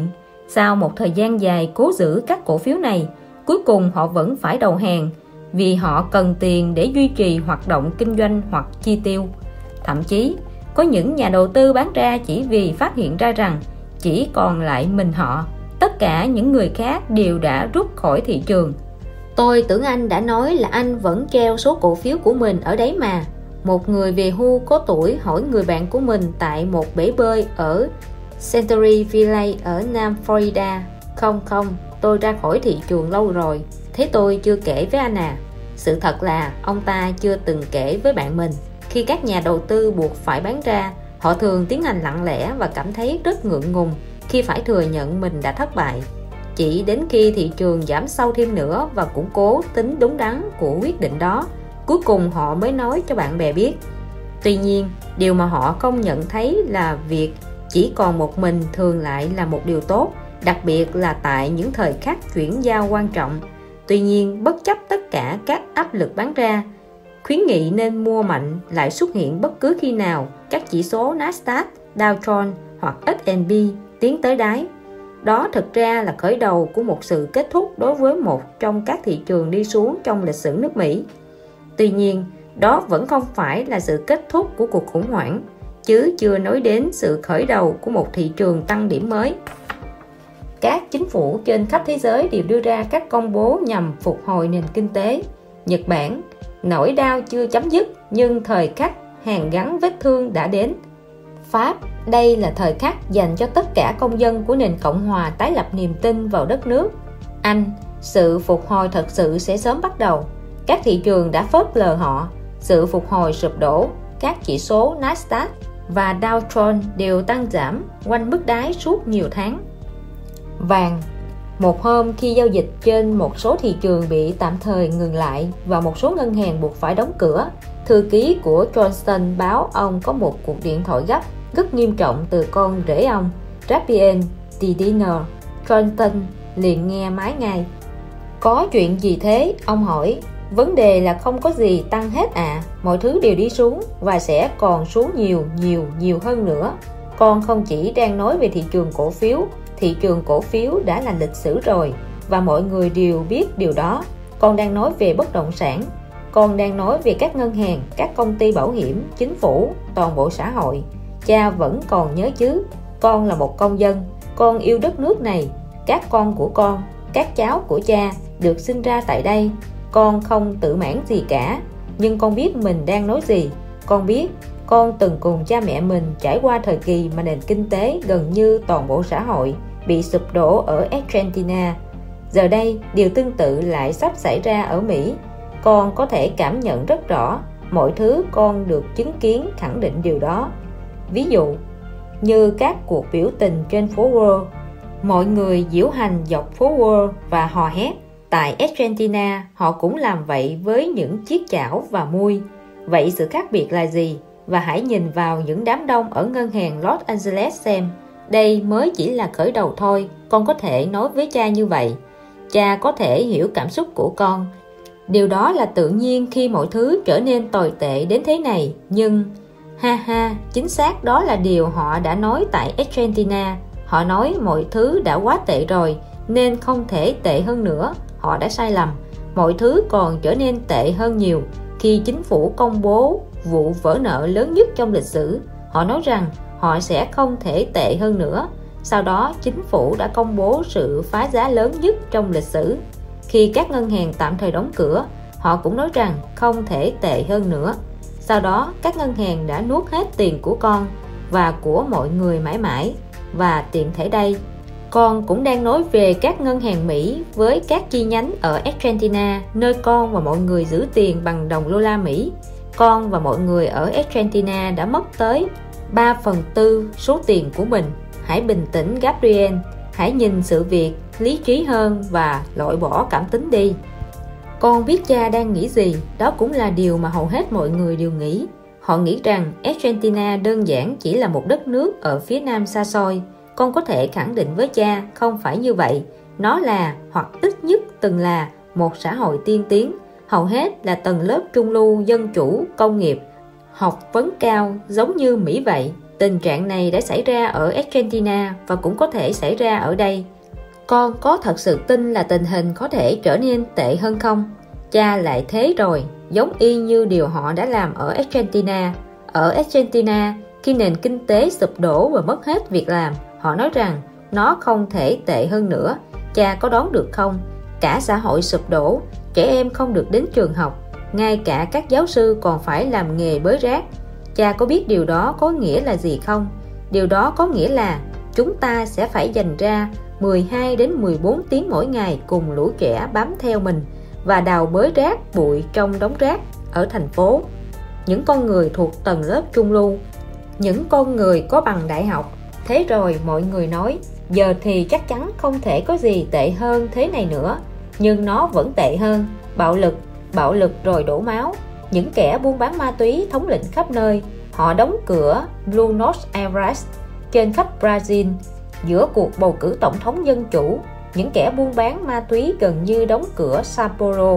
Đó là lý do tại sao con phải đưa cha mẹ mình thoát khỏi nơi đó cha cũng từng đọc một số tin tức như vậy rồi, nó có thật sự tệ đến thế không? Không, nó còn tệ hơn nhiều so với những gì cha đọc được. Không lời lẽ nào có thể viết ra, không lời nào có thể mô tả được nó. Cha cần chứng kiến tận mắt mới có thể tin được. Cha cần trực tiếp có mặt tại đó để có thể cảm nhận và hiểu được nó từ bản chất. Sao trước đây con chưa bao giờ nói về điều này? Cha có đùa không đấy? Con đã nói với Linda điều này suốt nhiều tháng rồi còn nói với cô ấy rằng nó đang đến không chỉ đối với Argentina mà còn cả Uruguay, Paraguay, Brazil, Venezuela, vùng Caribe, Mexico rồi cả ở đây nữa. Tại buổi lễ tiếp khách khi ông ngoại qua đời con đã công khai nói điều này với bất kỳ ai lắng nghe bên cạnh bể bơi trong bãi đổ xe và khắp mọi nơi. Thế cha không nhìn thấy con à. Cha không thấy con nói gì à. Cha đã ở đó mà có, cha đã ở đó. Nhưng lúc đó cha còn đang bận nghĩ về bản đề xuất của mình và lại chúa. Gabriel kêu lên rồi anh im lặng một lát và cố gắng giảm bớt sự hoang mang, sợ hãi và giảm tốc độ nói. Câu hỏi lúc này là, chúng ta sẽ làm gì để đối phó với tình hình đó? Nói thật là cha không biết. Thế con có ý tưởng gì không? Quỹ ban của cha, quỹ ban của cha cần từ bỏ việc cố gắng tiết kiệm tiền cho mọi người và bắt đầu cứu lấy cuộc sống của mọi người. Hãy bắt đầu từ gia đình chúng ta. Chúng ta cần đưa ra càng nhiều người thoát khỏi đây càng tốt, thoát khỏi các thành phố để về vùng đồng quê. Nơi ít nhất họ có thể tự bảo vệ mình khỏi đám đông hỗn tạp. Chúng con đã bán mất ngôi nhà nghỉ ở vùng quê để dồn tiền vào thị trường cổ phiếu và đã mất sạch rồi. Nhưng cha vẫn còn một chỗ ở ở dãy Appalachian vâng dãy Appalachian và còn cả tài sản thừa kế của gia đình, cha cần phải giúp con, giúp chúng con. Thuyết phục Linda thoát khỏi tất cả những thứ chết tiệt mà cô ấy hiện đang đầu tư và chuyển chúng sang một nơi trú ẩn an toàn, một nơi trú ẩn thật sự. Các khoản đầu tư vào kho bạc sẽ đáng giá như thế nào khi họ đóng cửa bộ tài chính? Những hợp đồng bán sẽ đánh giá gì khi họ đóng cửa cả sàn giao dịch này? Và còn các quỹ đầu tư, tất cả chúng rồi sẽ trở nên vô giá trị cha không thể nói là cha đồng ý. Nhưng giả sử con đúng đi, vậy con sẽ làm gì với số tiền đó? Chỉ còn một loại đầu tư có thể sống sót được thôi, vàng. Các thỏi vàng nén, các đồng tiền vàng nén, con sẽ không tin vào các đồng tiền nén hiếm hoi. Nhưng cha có thấy vàng đã làm được điều gì không? Giá của nó đã cao vượt trần rồi. Con đã đầu tư tiền của cha mẹ con vào đó và họ đang kiếm rất nhiều tiền khi xã hội sụp đổ, đó là thứ duy nhất còn có giá trị. Thứ duy nhất cha có thể đổi lấy thức ăn, chỗ ở và vũ khí để tự bảo vệ mình. Cha luôn nói về một sự phục hồi, nhưng sẽ không có sự phục hồi nào hết. Không ai có tiền để đầu tư cho một sự phục hồi cả. Chẳng mấy chốc, mọi người sẽ phải chạy hết lên đồi, theo đúng nghĩa đen vậy. Johnston sửng sốt trong giây lát rồi nói rằng ông sẽ suy nghĩ kỹ lưỡng về điều này hơn. Ông đi về phía chiếc bàn kính tròn bên hồ bơi. Trên mặt nước ánh lên một phần tư hình trăng lưỡi liềm. Đúng lập luận của Rabien có vẻ rất rõ ràng. Argentina, một xã hội đa phần là tầng lớp trung lưu, gặp phải vụ sụp đổ tài chính làm phá hủy cả cơ cấu xã hội. Giờ thì nước Mỹ cũng là một xã hội có học vấn, công nghiệp hóa và đa phần là tầng lớp trung lưu, cũng đang phải trải qua một cuộc khủng hoảng tài chính tương tự. Vậy điều gì sẽ bảo vệ xã hội Mỹ? Khỏi số phận tương tự. Johnston hiểu lập luận này, nhưng ông vẫn chưa hoàn toàn đồng ý. Kinh tế Argentina phụ thuộc vào nguồn vốn nước ngoài, ngoại thương và các ngân hàng nước ngoài, do đó họ bị mất khả năng kiểm soát số phận của chính mình. Còn nước Mỹ, dẫu có phụ thuộc vào thế giới bên ngoài, vẫn có một cơ hội tốt để nắm giữ khả năng kiểm soát và cuối cùng vẫn còn hy vọng đối với Argentina nếu chính phủ Mỹ can thiệp quá sâu khiến cuộc khủng hoảng kéo dài nhiều năm nữa thì các lập luận của Rabien có thể sẽ đáng tin hơn. Nhưng điều ngược lại đã xảy ra. Đợt suy giảm diễn ra khá nhanh. Chính phủ đã chuyển sự tập trung chính sang những cải cách có ý nghĩa đồng đô la trở lại ổn định. Nhìn chung các sự kiện thực tế hầu hết là khớp với kịch bản ít bi quan hơn mà Tamara đã đưa ra trong báo cáo vài tháng trước. Đúng, Gabriel đã đúng về vàng, vàng đã tăng mạnh giá trị. Nhưng nó không phản ánh các vụ hỗn loạn xã hội chắc chắn sẽ xảy ra trên thực tế như Rabien nói. Nó chỉ phản ánh sự tin tưởng đang lan rộng rằng các vụ hỗn loạn đó chắc chắn sẽ xảy ra. Rabien đã đúng về mối nguy hiểm của các vụ đóng cửa thị trường đối với hợp đồng giao sao hợp đồng quyền chọn và các thị trường cổ phiếu. Nhưng các vụ đóng cửa thị trường hầu như không lâu dài như Rabien ngụ ý, chúng chỉ là tạm thời mà thôi. Chúng chuẩn bị dọn đường cho sự trở lại vững chắc. Một điều cũng rất đúng là đa phần mọi người không có đủ vốn để tái đầu tư. Tuy nhiên, nhiều cá nhân và tổ chức đã thành công trong việc không tham gia các khoản đầu tư rủi ro trong suốt đợt suy giảm. Nhưng sau đó, họ lại lo lắng tìm thời điểm thích hợp để nhảy vào thị trường ở mức thấp nhất. Còn một điểm nữa là Gabriel đã đúng, đây không phải là thời điểm để đầu tư vào các quyền chọn bán và chỉ số ngược. Thay vào đó, giờ là thời điểm lý tưởng để quay lại với các trái phiếu công ty cấp cao và các cổ phiếu phổ thông, với điều kiện là các nhà đầu tư có thể chờ đợi những đợt thấp nhất.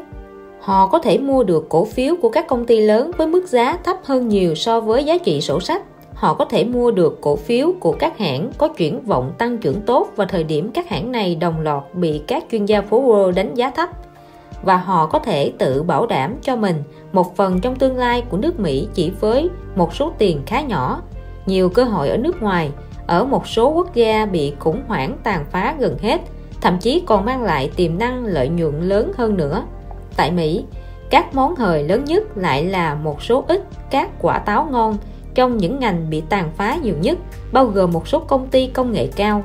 Trước đây, khi ở gần mức đỉnh thị trường, các nhà đầu tư không nhận ra rằng các công ty này rất yếu kém tài chính. Tất cả những gì họ quan tâm chỉ là tăng trưởng doanh số. Do vậy, khi công ty đầu tiên bị phá sản, họ đã bị bất ngờ. Giờ đây, khi ở gần mức đáy thị trường, các nhà đầu tư lại mắc lỗi y hệt, nhưng theo hướng ngược lại, họ nhận thấy một số công ty không có tình hình tài chính vững mạnh và dẫu thế nào đi nữa họ vẫn tiếp tục bán ra các cổ phiếu chỉ vì lĩnh vực đó đã bị đánh bại hoàn toàn tuy nhiên nếu có sẵn một số tiền mặt họ có thể mua các cổ phiếu với giá rẻ mạt và thu được lợi nhuận rất lớn ngay khi giai đoạn tồi tệ nhất của đợt hoảng loạn kết thúc. Khi nền kinh tế thật sự hồi phục, khoản đầu tư của họ còn có giá trị nhiều hơn nữa. Thông thường, họ sẽ tìm ra một công ty có các bằng sáng chế quý giá và các công nghệ mới hứa hẹn nhất trên thế giới, công nghệ không dây, công nghệ sinh học hoặc sợi quang nhưng lại có vấn đề do những lỗi tài chính, khoản cho vay lãi suất cao của ngân hàng, đợt phát hành trái phiếu không thành công, các hóa đơn chưa được khách hàng thanh toán, hoặc đôi khi họ còn có thể tìm ra một hãng có bản cân đối kế toán không chê vào đâu được, nhưng cổ phiếu của hãng này lại bị đánh gục chỉ vì một lý do đơn giản là bản chất kinh doanh của họ tương tự với một hãng khác. Một hãng lớn hơn đã bị phá sản. Thực tế, sự hoảng loạn liên đới này đã giúp mang lại các món hời lớn nhất. Các công ty nào là tốt nhất? Hầu hết các nhà phân tích phố Wall đều không thể đưa ra câu trả lời, bởi họ luôn nghĩ rằng họ vẫn được thuê làm việc nay cũng bị sốc vì cuộc hoảng loạn này họ không còn tìm kiếm các món hời, thật đáng hổ thẹn vào thời kỳ tiền hoảng loạn, các nhà đầu tư phạm lỗi là đã sử dụng số tiền của mình vào các khoản đầu tư an toàn nhất có thể thì giờ đây, họ lại mắc lỗi ngược lại. Với số tài sản khiêm tốn nhất của mình, họ có thể sẽ phải hứng chịu một số rủi ro vào thời điểm đầy biến động này. Cùng với thời gian, họ có thể trở nên giàu có với số tiền kiếm được gấp vài lần khoản đầu tư ban đầu. Tuy nhiên, việc họ tiếp tục giữ một phần tiền an toàn là hoàn toàn thiết yếu. Trong những ngày cuối cùng của đợt hoảng loạn này, cả nước như trong những đợt thủy triều không ai thật sự biết được điều gì sẽ xảy ra tiếp theo. Sẽ không khôn ngoan nếu tận dụng tất cả số tài sản cho tới khi chắc chắn rằng nền kinh tế đang trên đà hồi phục. Ba chuyển động trong tỷ lệ lãi suất. Ngay cả khi Rabien cũng là một thành viên trong gia đình, Linda vẫn sẵn sàng gọi điện cho nhà môi giới mới để đưa cho ông ta một danh sách dài các lệnh mua khi đang chờ phía đầu dây bên kia nhắc điện thoại tâm trí cô chợt nhớ về buổi gặp mặt quan trọng cuối cùng đã tạo nên quyết định trọng yếu này trong sự nghiệp đầu tư của cô nhà tư vấn bị ốm và không thể gặp mặt cô vì vậy vào một bữa tối trong kỳ nghỉ tại dinh thự của Johnston, cô đã hỏi ý kiến cha mình. Con thấy sợ các cổ phiếu cha ạ. Con vẫn không thể quên trải nghiệm lần trước của con đối với cổ phiếu. Không có chúng thì mọi việc con làm vẫn tốt. Mọi thứ mà con chứng kiến nói với con rằng đã đến lúc quay lại thị trường. Nhưng con lại tự nhủ, chương trình hiện giờ của mình không sai. Tại sao lại phải thay đổi nó? Johnston cảm thấy ấm lòng khi cuối cùng cô con gái vẫn hỏi ý kiến ông về các khoản đầu tư hoặc về bất kỳ thứ gì liên quan đến chúng. Thế mọi việc con làm tốt đến thế nào? Ông hỏi. Cô lấy ra một tập hồ sơ để trên chiếc tủ kiểu Trung Quốc rồi rút ra một tờ giấy được in từ phần mềm Excel. Ở phía dưới bên trái là các mục đầu tư và phía trên đầu các cột là các tiêu đề như đầu tư, đáo hạn, giá mua, giá hiện tại, đóng hoặc mở, lãi trên lỗ, phần trăm và lãi trên lỗ đô la. Ở phía dưới bên phải có một con số được bôi đậm ở cột cuối cùng, thể hiện tổng số tiền lãi đối với mỗi một đầu tư và một con số bôi đậm khác trong cột trước đó thể hiện số phần trăm lãi trung bình. Johnston ngã người và khẽ đặt tay lên vai con gái trong khi nheo mắt nhìn vào tờ giấy đó. Có lẽ cha phải đeo kính thôi, nhưng mục đầu tư đầu tiên này là gì vậy? kho bạc Vâng, cô khẽ trả lời Thật thú vị, con có một số trái phiếu dài hạn trong đó Cha nhớ là con đã nói rằng nhà đầu tư của con không ủng hộ loại đầu tư này Hai Oliver đã khuyên con không nên mua chúng. Thực ra, cả hai người bọn họ đều như vậy cha ạ. Nhưng con cần lợi tức. Vì vậy con đã mua một ít. Con đã làm sai hả cha? Không, không xem này. Gần đây các trái phiếu này đang tăng liên tục. Tất cả chúng ta đều đã từng nghĩ rằng chúng sẽ giảm. Và đúng là như vậy một thời gian. Nhưng giờ thì chúng đang tăng và con đã có lãi. Làm sao con biết là chúng sẽ tăng? Con có biết đâu. Nhưng cách đây khoảng một năm khi đang lanh hoanh gần văn phòng của cha, con đã hỏi ý kiến của Oliver về một số biểu đồ cũ mà con tìm được liên quan đến các tỷ lệ lãi suất hồi những năm 1930 con nghĩ rằng đó có thể là thứ mà Tamara cũng quan tâm. Con để lại các biểu đồ đó trên bàn làm việc của ông ấy ít nhất một tuần. Nhưng chẳng ai để ý đến cả. Họ quá bận với việc hoàn thành báo cáo về thị trường cổ phiếu. Vì vậy, một hôm, con chán việc cứ phải chờ đợi và đã quay lại văn phòng của ông ấy để lấy lại chúng. Cha có muốn xem không? Ồ, có chứ. Con thích những biểu đồ và con không thể sống thiếu chúng được. Vì vậy, một thời gian trước, khi đang cố gắng để có thêm lợi tức đối với danh mục đầu tư của mình, con đã bắt đầu xem xét các biểu đồ về tỷ lệ lãi suất và tình cờ tìm được các biểu đồ cũ này. Từ một cuốn biểu đồ cũ đã bị quăng mép của Cục Dự trữ Liên bang.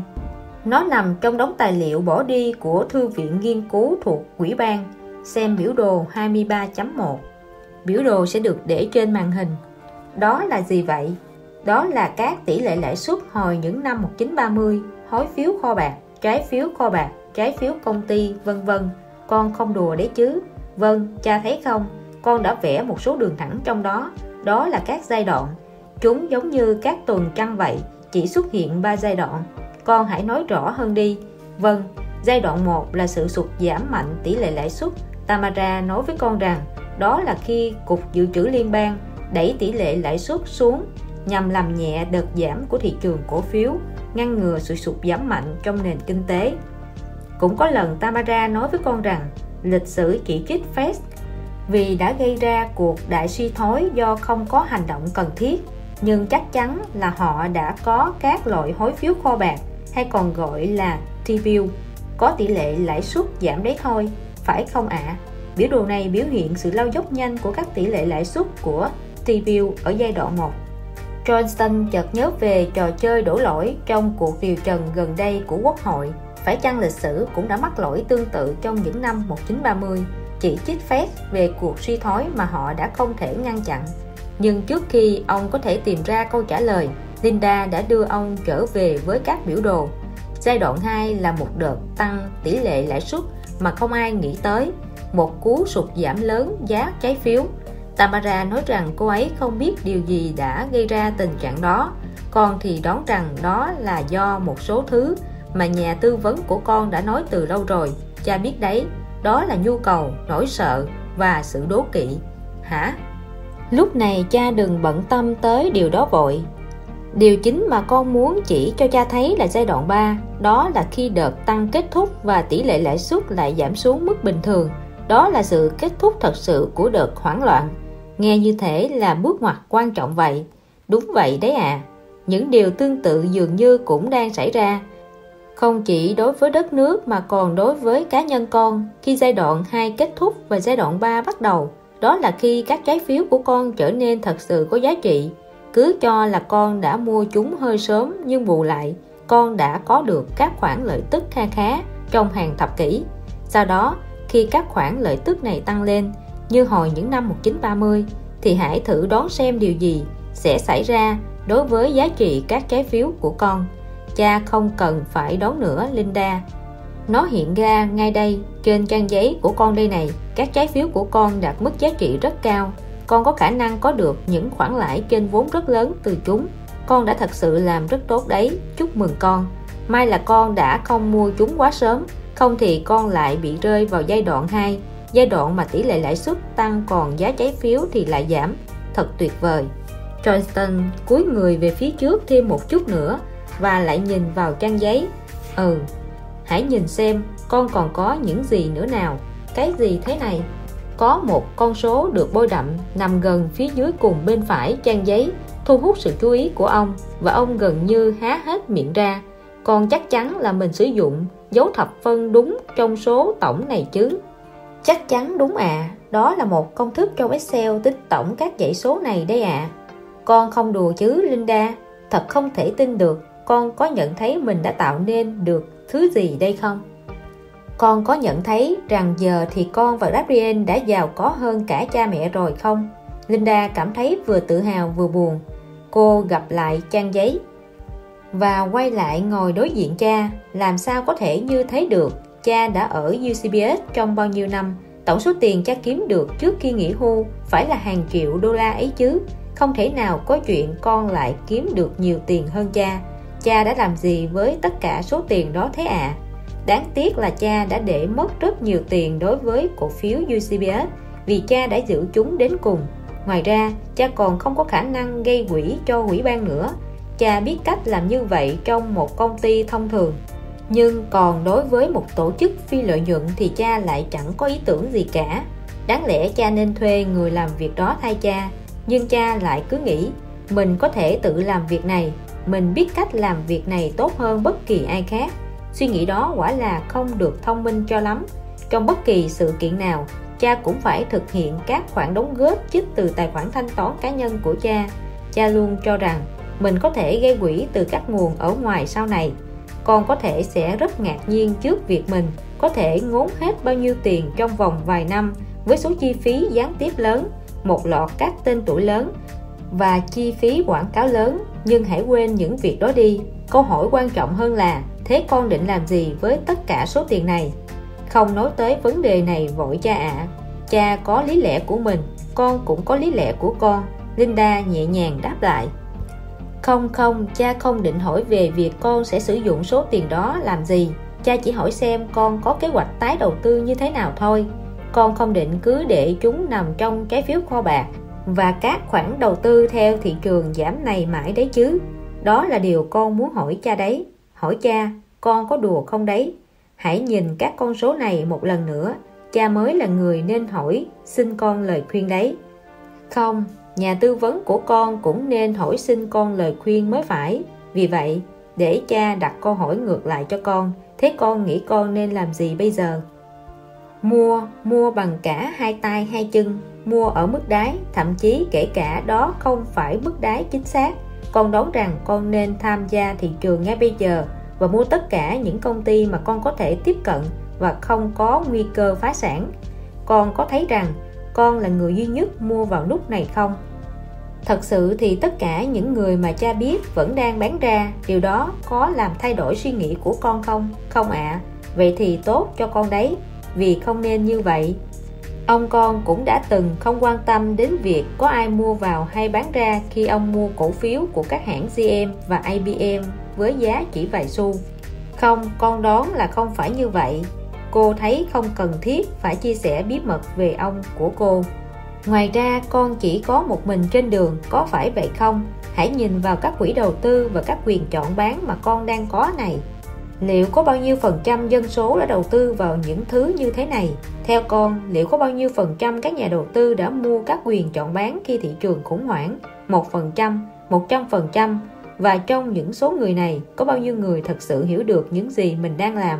Một phần hai, một phần tư. Con không biết, Linda đáp lại. Thế không phải là 80% các hợp đồng quyền chọn trên thị trường đã hết hạn một cách vô ích sao? Rõ ràng là con đã rất cô đơn trên suốt quãng đường một trong số những loài rất hiếm, con đã sử dụng thứ gì hết? Hầu hết là các chỉ số ngược. Đó là nơi con đầu tư phần lớn tiền của mình. Các quyền chọn bán đã mang lại tỷ lệ phần trăm lợi nhuận cao nhất, nhưng cũng rất rủi ro vì chúng rất bất ổn. Cha hiểu, nhưng con đã sử dụng các loại chỉ số gì vậy? Thật sự thì con đã làm như thế nào? Nói chung, có thể nói một phần là do may mắn, một phần là do con làm giống hệt, như những việc con làm ở phòng thí nghiệm vậy tìm kiếm sự chính xác, dự đoán lỗi. Nói về lỗi thì tỷ lệ lỗ của con trong các quyền chọn bán cũng khá lớn đấy, gần 70% nhưng trong số 30% những người thắng cuộc, con đã thu về được một số tiền. Rồi số tiền này đã cho con có đủ vốn để mua thêm một vài thứ tốt khác trong đợt hồi phục tiếp theo. Và rồi lại đợt tiếp theo, và cứ như thế. Nhưng điểm chính là con đã đầu tư theo thị trường xuống và đó là điều đã xảy ra, thị trường đã đi xuống. Con cho rằng nếu đầu tư kiểu này trong một thị trường đi lên, có lẽ con đã đổ thêm vào ngày càng nhiều tiền đến mức kiệt quệ, giống như điều cha đã làm với quỹ ban vậy. Ôi, con rất xin lỗi cha, con không có ý nói như vậy, con thật sự tôn trọng. Không phải xin lỗi đâu con. Này nhé, rất nhiều nhà đầu tư và nhà điều hành chính sách đã gào lên rằng những CEO như cha là những kẻ giết người đã ép họ phải trả lại các khoản lãi ít ỏi của họ. Hãy xem Spicer đã kiện họ nhiều như thế nào và họ là những người bạn, những người cố vấn hoặc thậm chí là đối thủ của cha. Thật khó tin, phải không? Vì vậy, cha đã nhìn lại sự nghiệp không lấy gì làm rạng rỡ lắm của mình với vai trò là một CEO và tự nhủ, mình cũng phải trả lại các khoản lãi của mình, chỉ là theo cách khác thôi. Dẫu sao đi nữa, quay lại việc của con con có định tiếp tục với chương trình mua vào cổ phiếu không? Con có nên không? Con cảm thấy sợ. Sợ cái gì? Chỉ cần con bỏ ra một phần trong tổng số lợi nhuận mà con kiếm được, khoảng 10-20% hãy bắt đầu với số tiền nhỏ thôi. Nếu cảm thấy chắc chắn về khoản đầu tư đó, hãy đầu tư thêm. Nhưng nếu đây là bước ngoặt thật sự trong thị trường và trong nền kinh tế, thì con không cần phải thực hiện tất cả việc mua vào lúc này. Con có thể thực hiện việc đó theo các giai đoạn từng bước một rồi tăng dần lên. Thật ra, con đang nghĩ đến việc dành 10% số tiền mua các cổ phiếu phổ thông và 20% mua các trái phiếu có thể chuyển đổi. Liệu các trái phiếu có thể chuyển đổi sẽ mang lại điều gì cho con? Con cho rằng các trái phiếu có thể chuyển đổi rất phù hợp khi tìm kiếm mức đáy nếu không chắc rằng đã tìm được nó hay chưa. Nếu cổ phiếu đi xuống, cha vẫn có mức lợi tức khá. Nếu cổ phiếu đi lên, cha cũng tham gia vào đó có thể không nhiều như đối với các cổ phiếu phổ thông nhưng cũng gần bằng. Johnston gật đầu và mỉm cười với vẻ tự hào. Cô con gái của ông thật sự đã không cần lời khuyên của ông hoặc của bất kỳ ai khác. Cô đang hoàn toàn tự mình làm tốt mọi việc.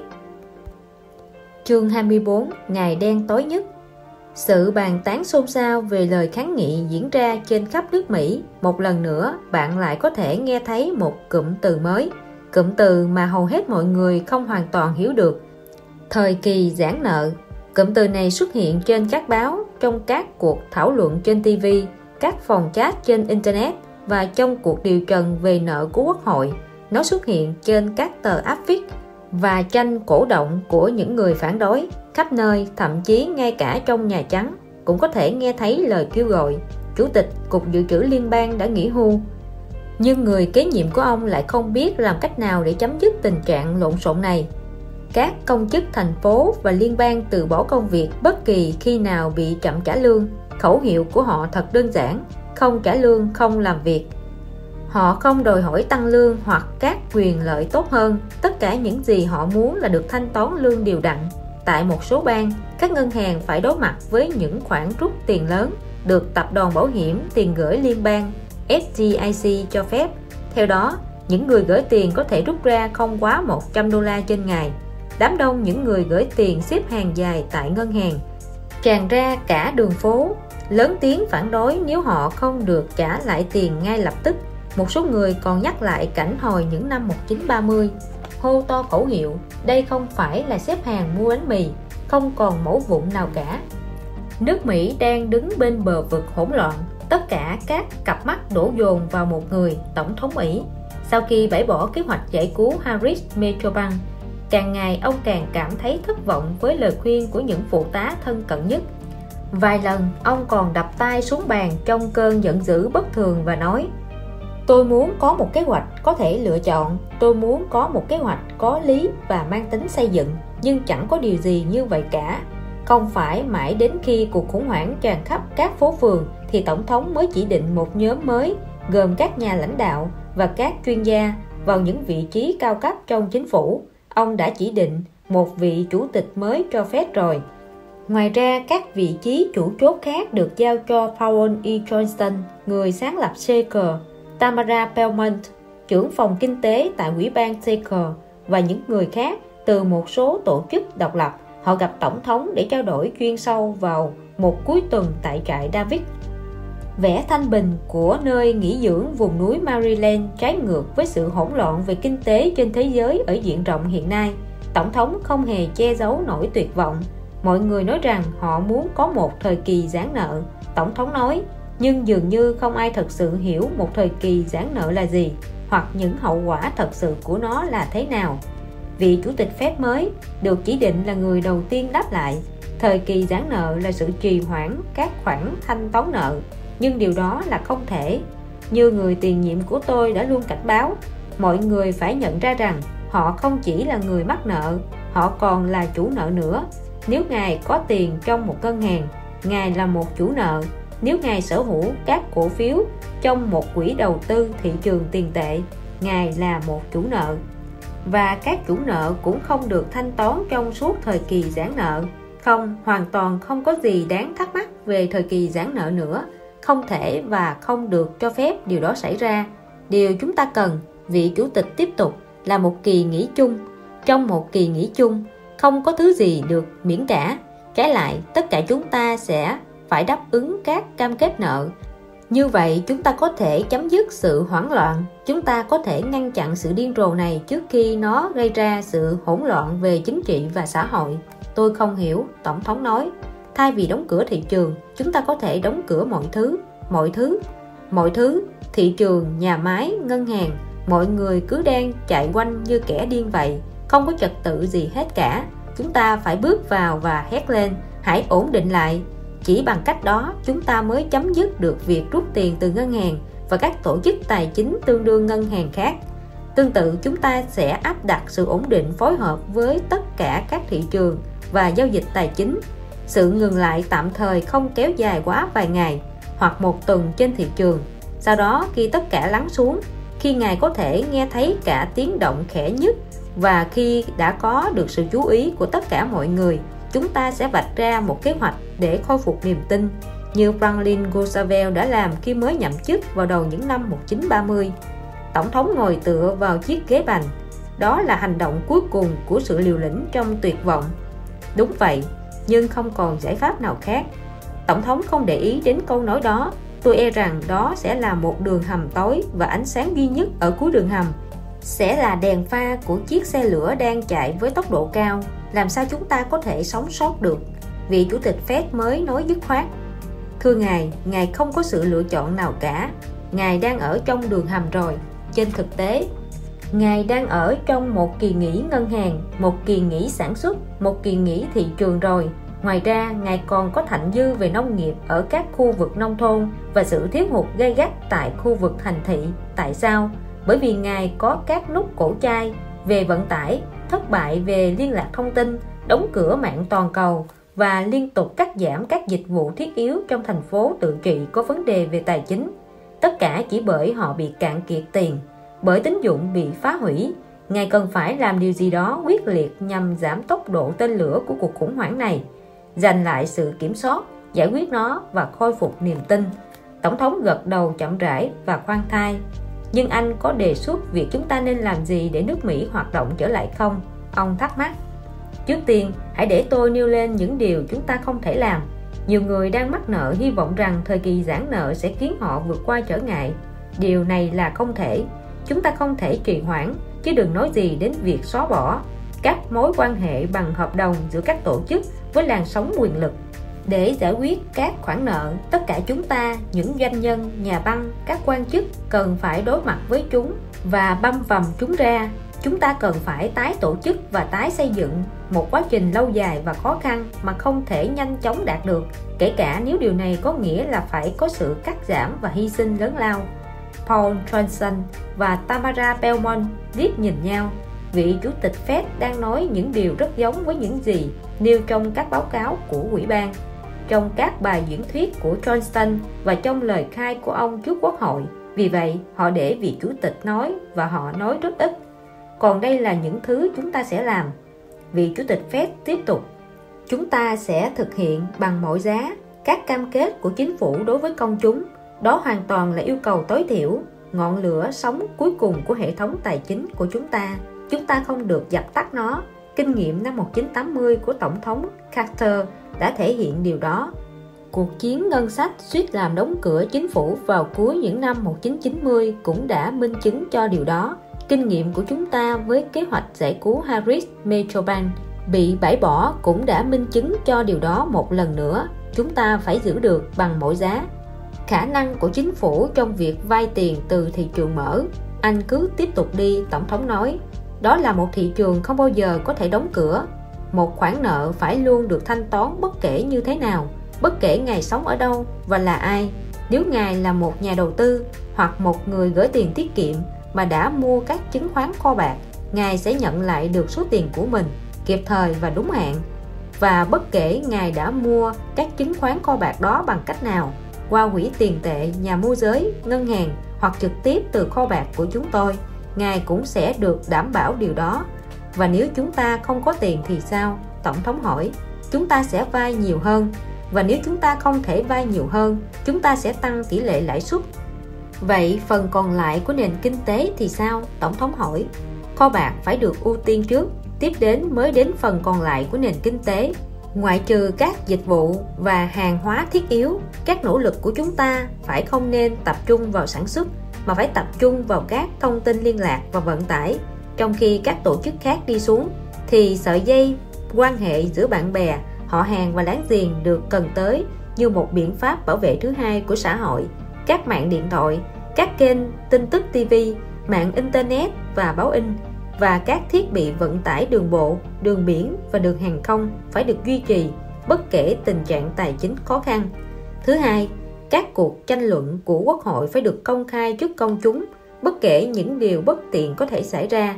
Thứ ba, các đường dây liên lạc giữa các quốc gia phải được tận dụng tối đa để phối hợp thành một kỳ nghỉ quốc tế, bất kể các tranh chấp về thương mại gần đây. Ngài phải Johnston lặng yên trong suốt các cuộc tranh luận, bất chợt xen vào. Tôi không thuyết phục ngài đóng cửa bất cứ thứ gì lại cả, nhưng nếu ngài làm vậy thì đừng quên điều này. Ngay cả một thị trường mất trật tự cũng tốt hơn gấp nghìn lần so với không có thị trường nào.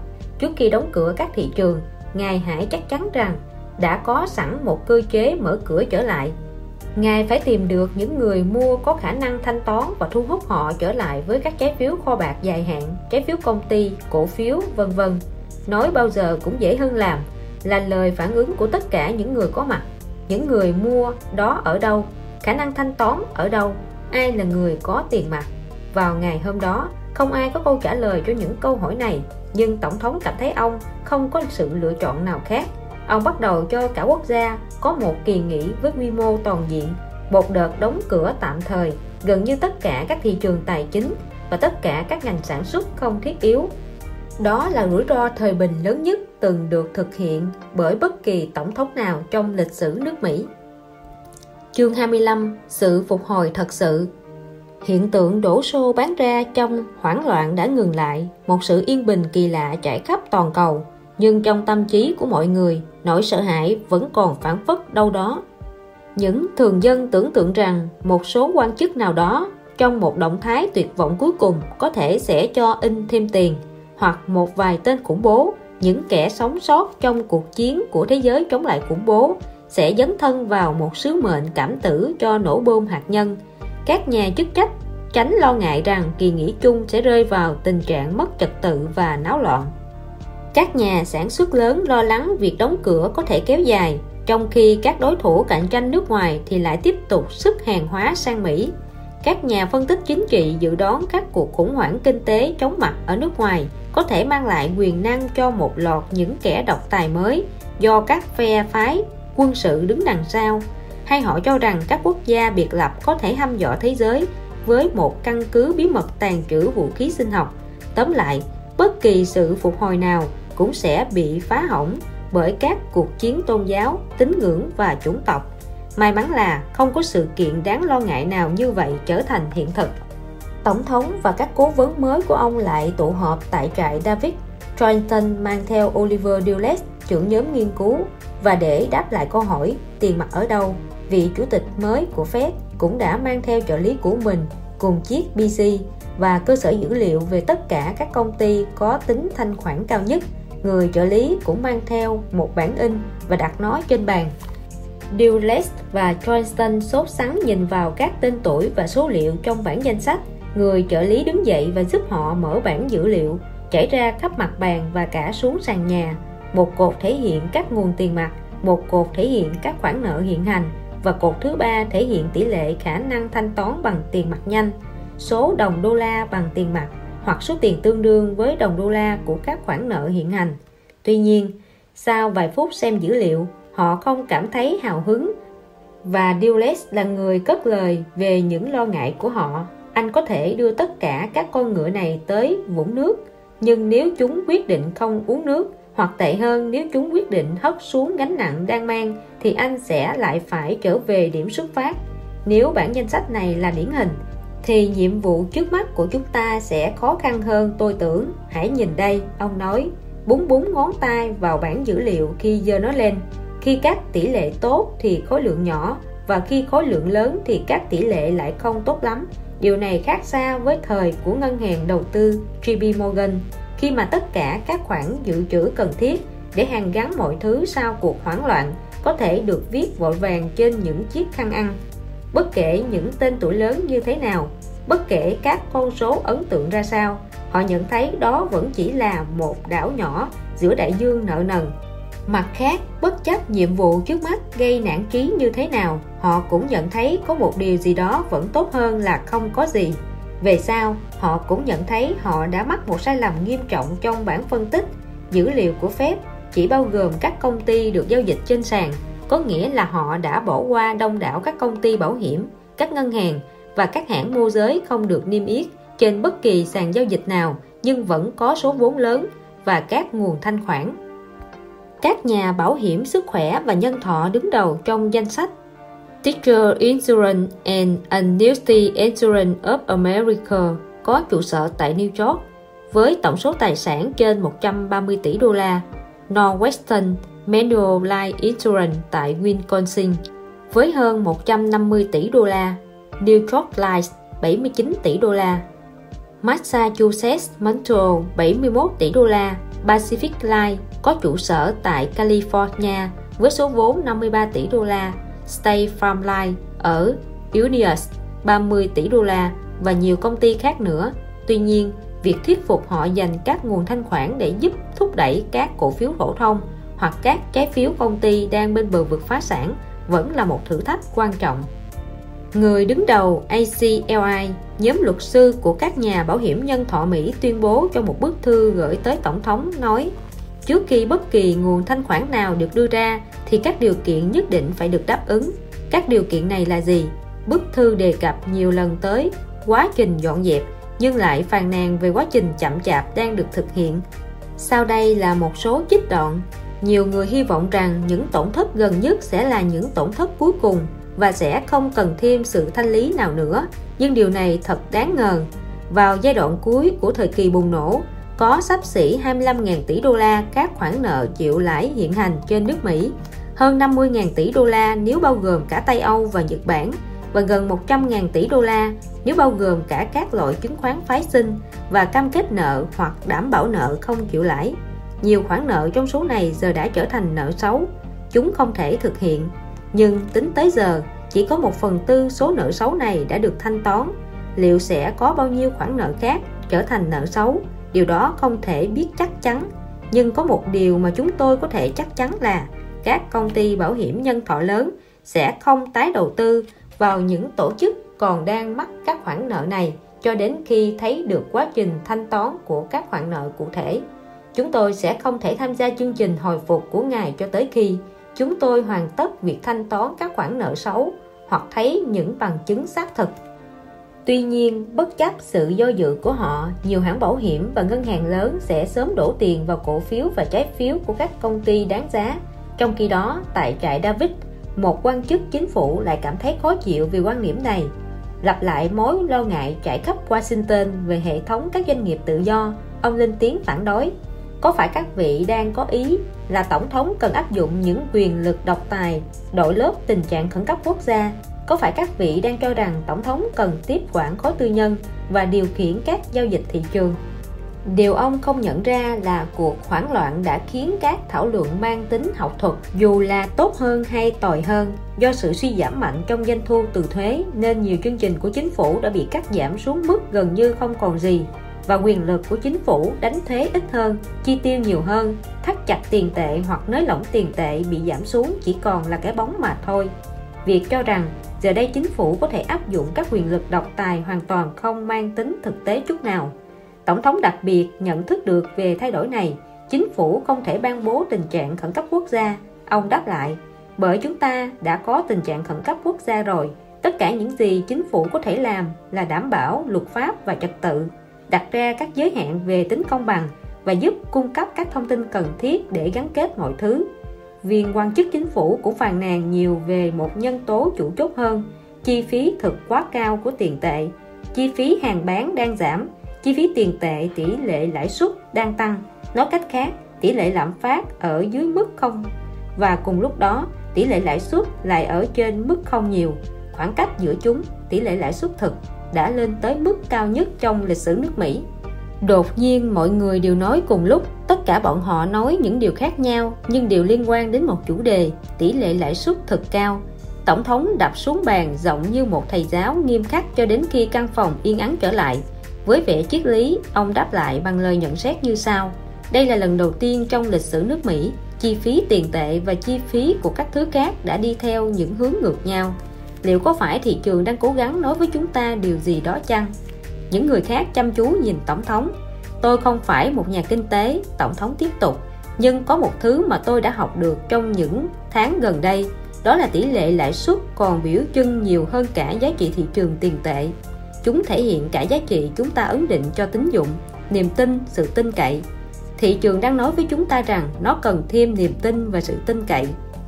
Đồng thời, chỉ số giá tiêu dùng giảm cũng nói rằng chúng ta đang sống trong một thời đại giàu có, rằng chúng ta gần như có khả năng vô hạn trong việc sản xuất các hàng hóa cần thiết nhưng lại thường sản xuất ra những thứ không tốt. Liệu có thể nào cuộc khủng hoảng này chính là một ánh sáng mang lại cho chúng ta cái nhìn về tương lai với nhiều niềm tin và sự giàu có hơn không? Tôi chỉ hy vọng chúng ta có thể phân biệt rõ ràng giữa hai thứ đó. Rõ ràng là việc giảm tỷ lệ lãi suất giả tạo vào lúc này giống với việc như là tổng thống cố tìm ra hình ảnh ví von phù hợp cho những gì mình định diễn đạt.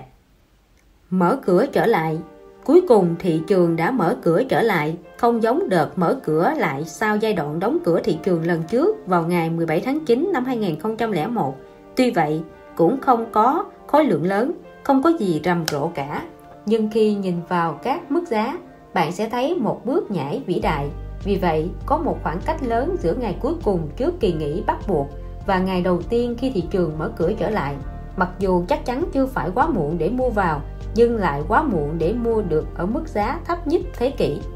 Về phía mình, Cục Dự trữ Liên bang cũng đã nêu rõ rằng bất kỳ sự cố gắng nào nhằm hạ thấp tỷ lệ lãi suất một cách giả tạo cũng giống với việc quát lại tiếng sấm sét.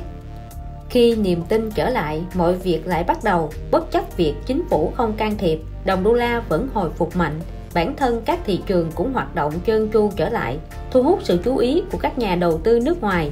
Nguồn vốn dồi dào từng được dành dụm hoặc đầu tư vào hối phiếu kho bạc, nay lại quay lại thị trường cổ phiếu. Nhiều người giàu đã dành hơn nửa số tài sản của họ để cứu trợ đất nước. Và điều quan trọng nhất là phần lớn các nhà đầu tư thu hút được những khoản lời từ đợt sụt giảm cũng bắt đầu đổ số tiền đó trở lại thị trường cổ phiếu. Tuy nhiên, nhiều nhà đầu tư vẫn ngờ vực và đặt câu hỏi liệu đây có phải là sự hồi phục thật sự không hay thị trường sẽ lại sụt giảm? Nhấn chìm đất nước xuống một bãi lầy tài chính trong nhiều năm tới không ai biết được. Song cùng với thời gian Mỹ và các nền kinh tế trên thế giới cũng đã dần hồi phục. Vẫn có các xung đột và rủi ro trong quá trình này có thêm nhiều lỗi khác. Nhưng hầu hết các lỗi tai hại đều đã tránh được tại Seeker ban lãnh đạo đã thay đổi và hướng tới các mục tiêu mới khi các nhà lãnh đạo cũ đã hoàn tất thành công sự nghiệp trong chính phủ và doanh nghiệp tư nhân. Tuy vậy, Linda Dedaner và chồng cô lại không muốn dính líu tới chính trị.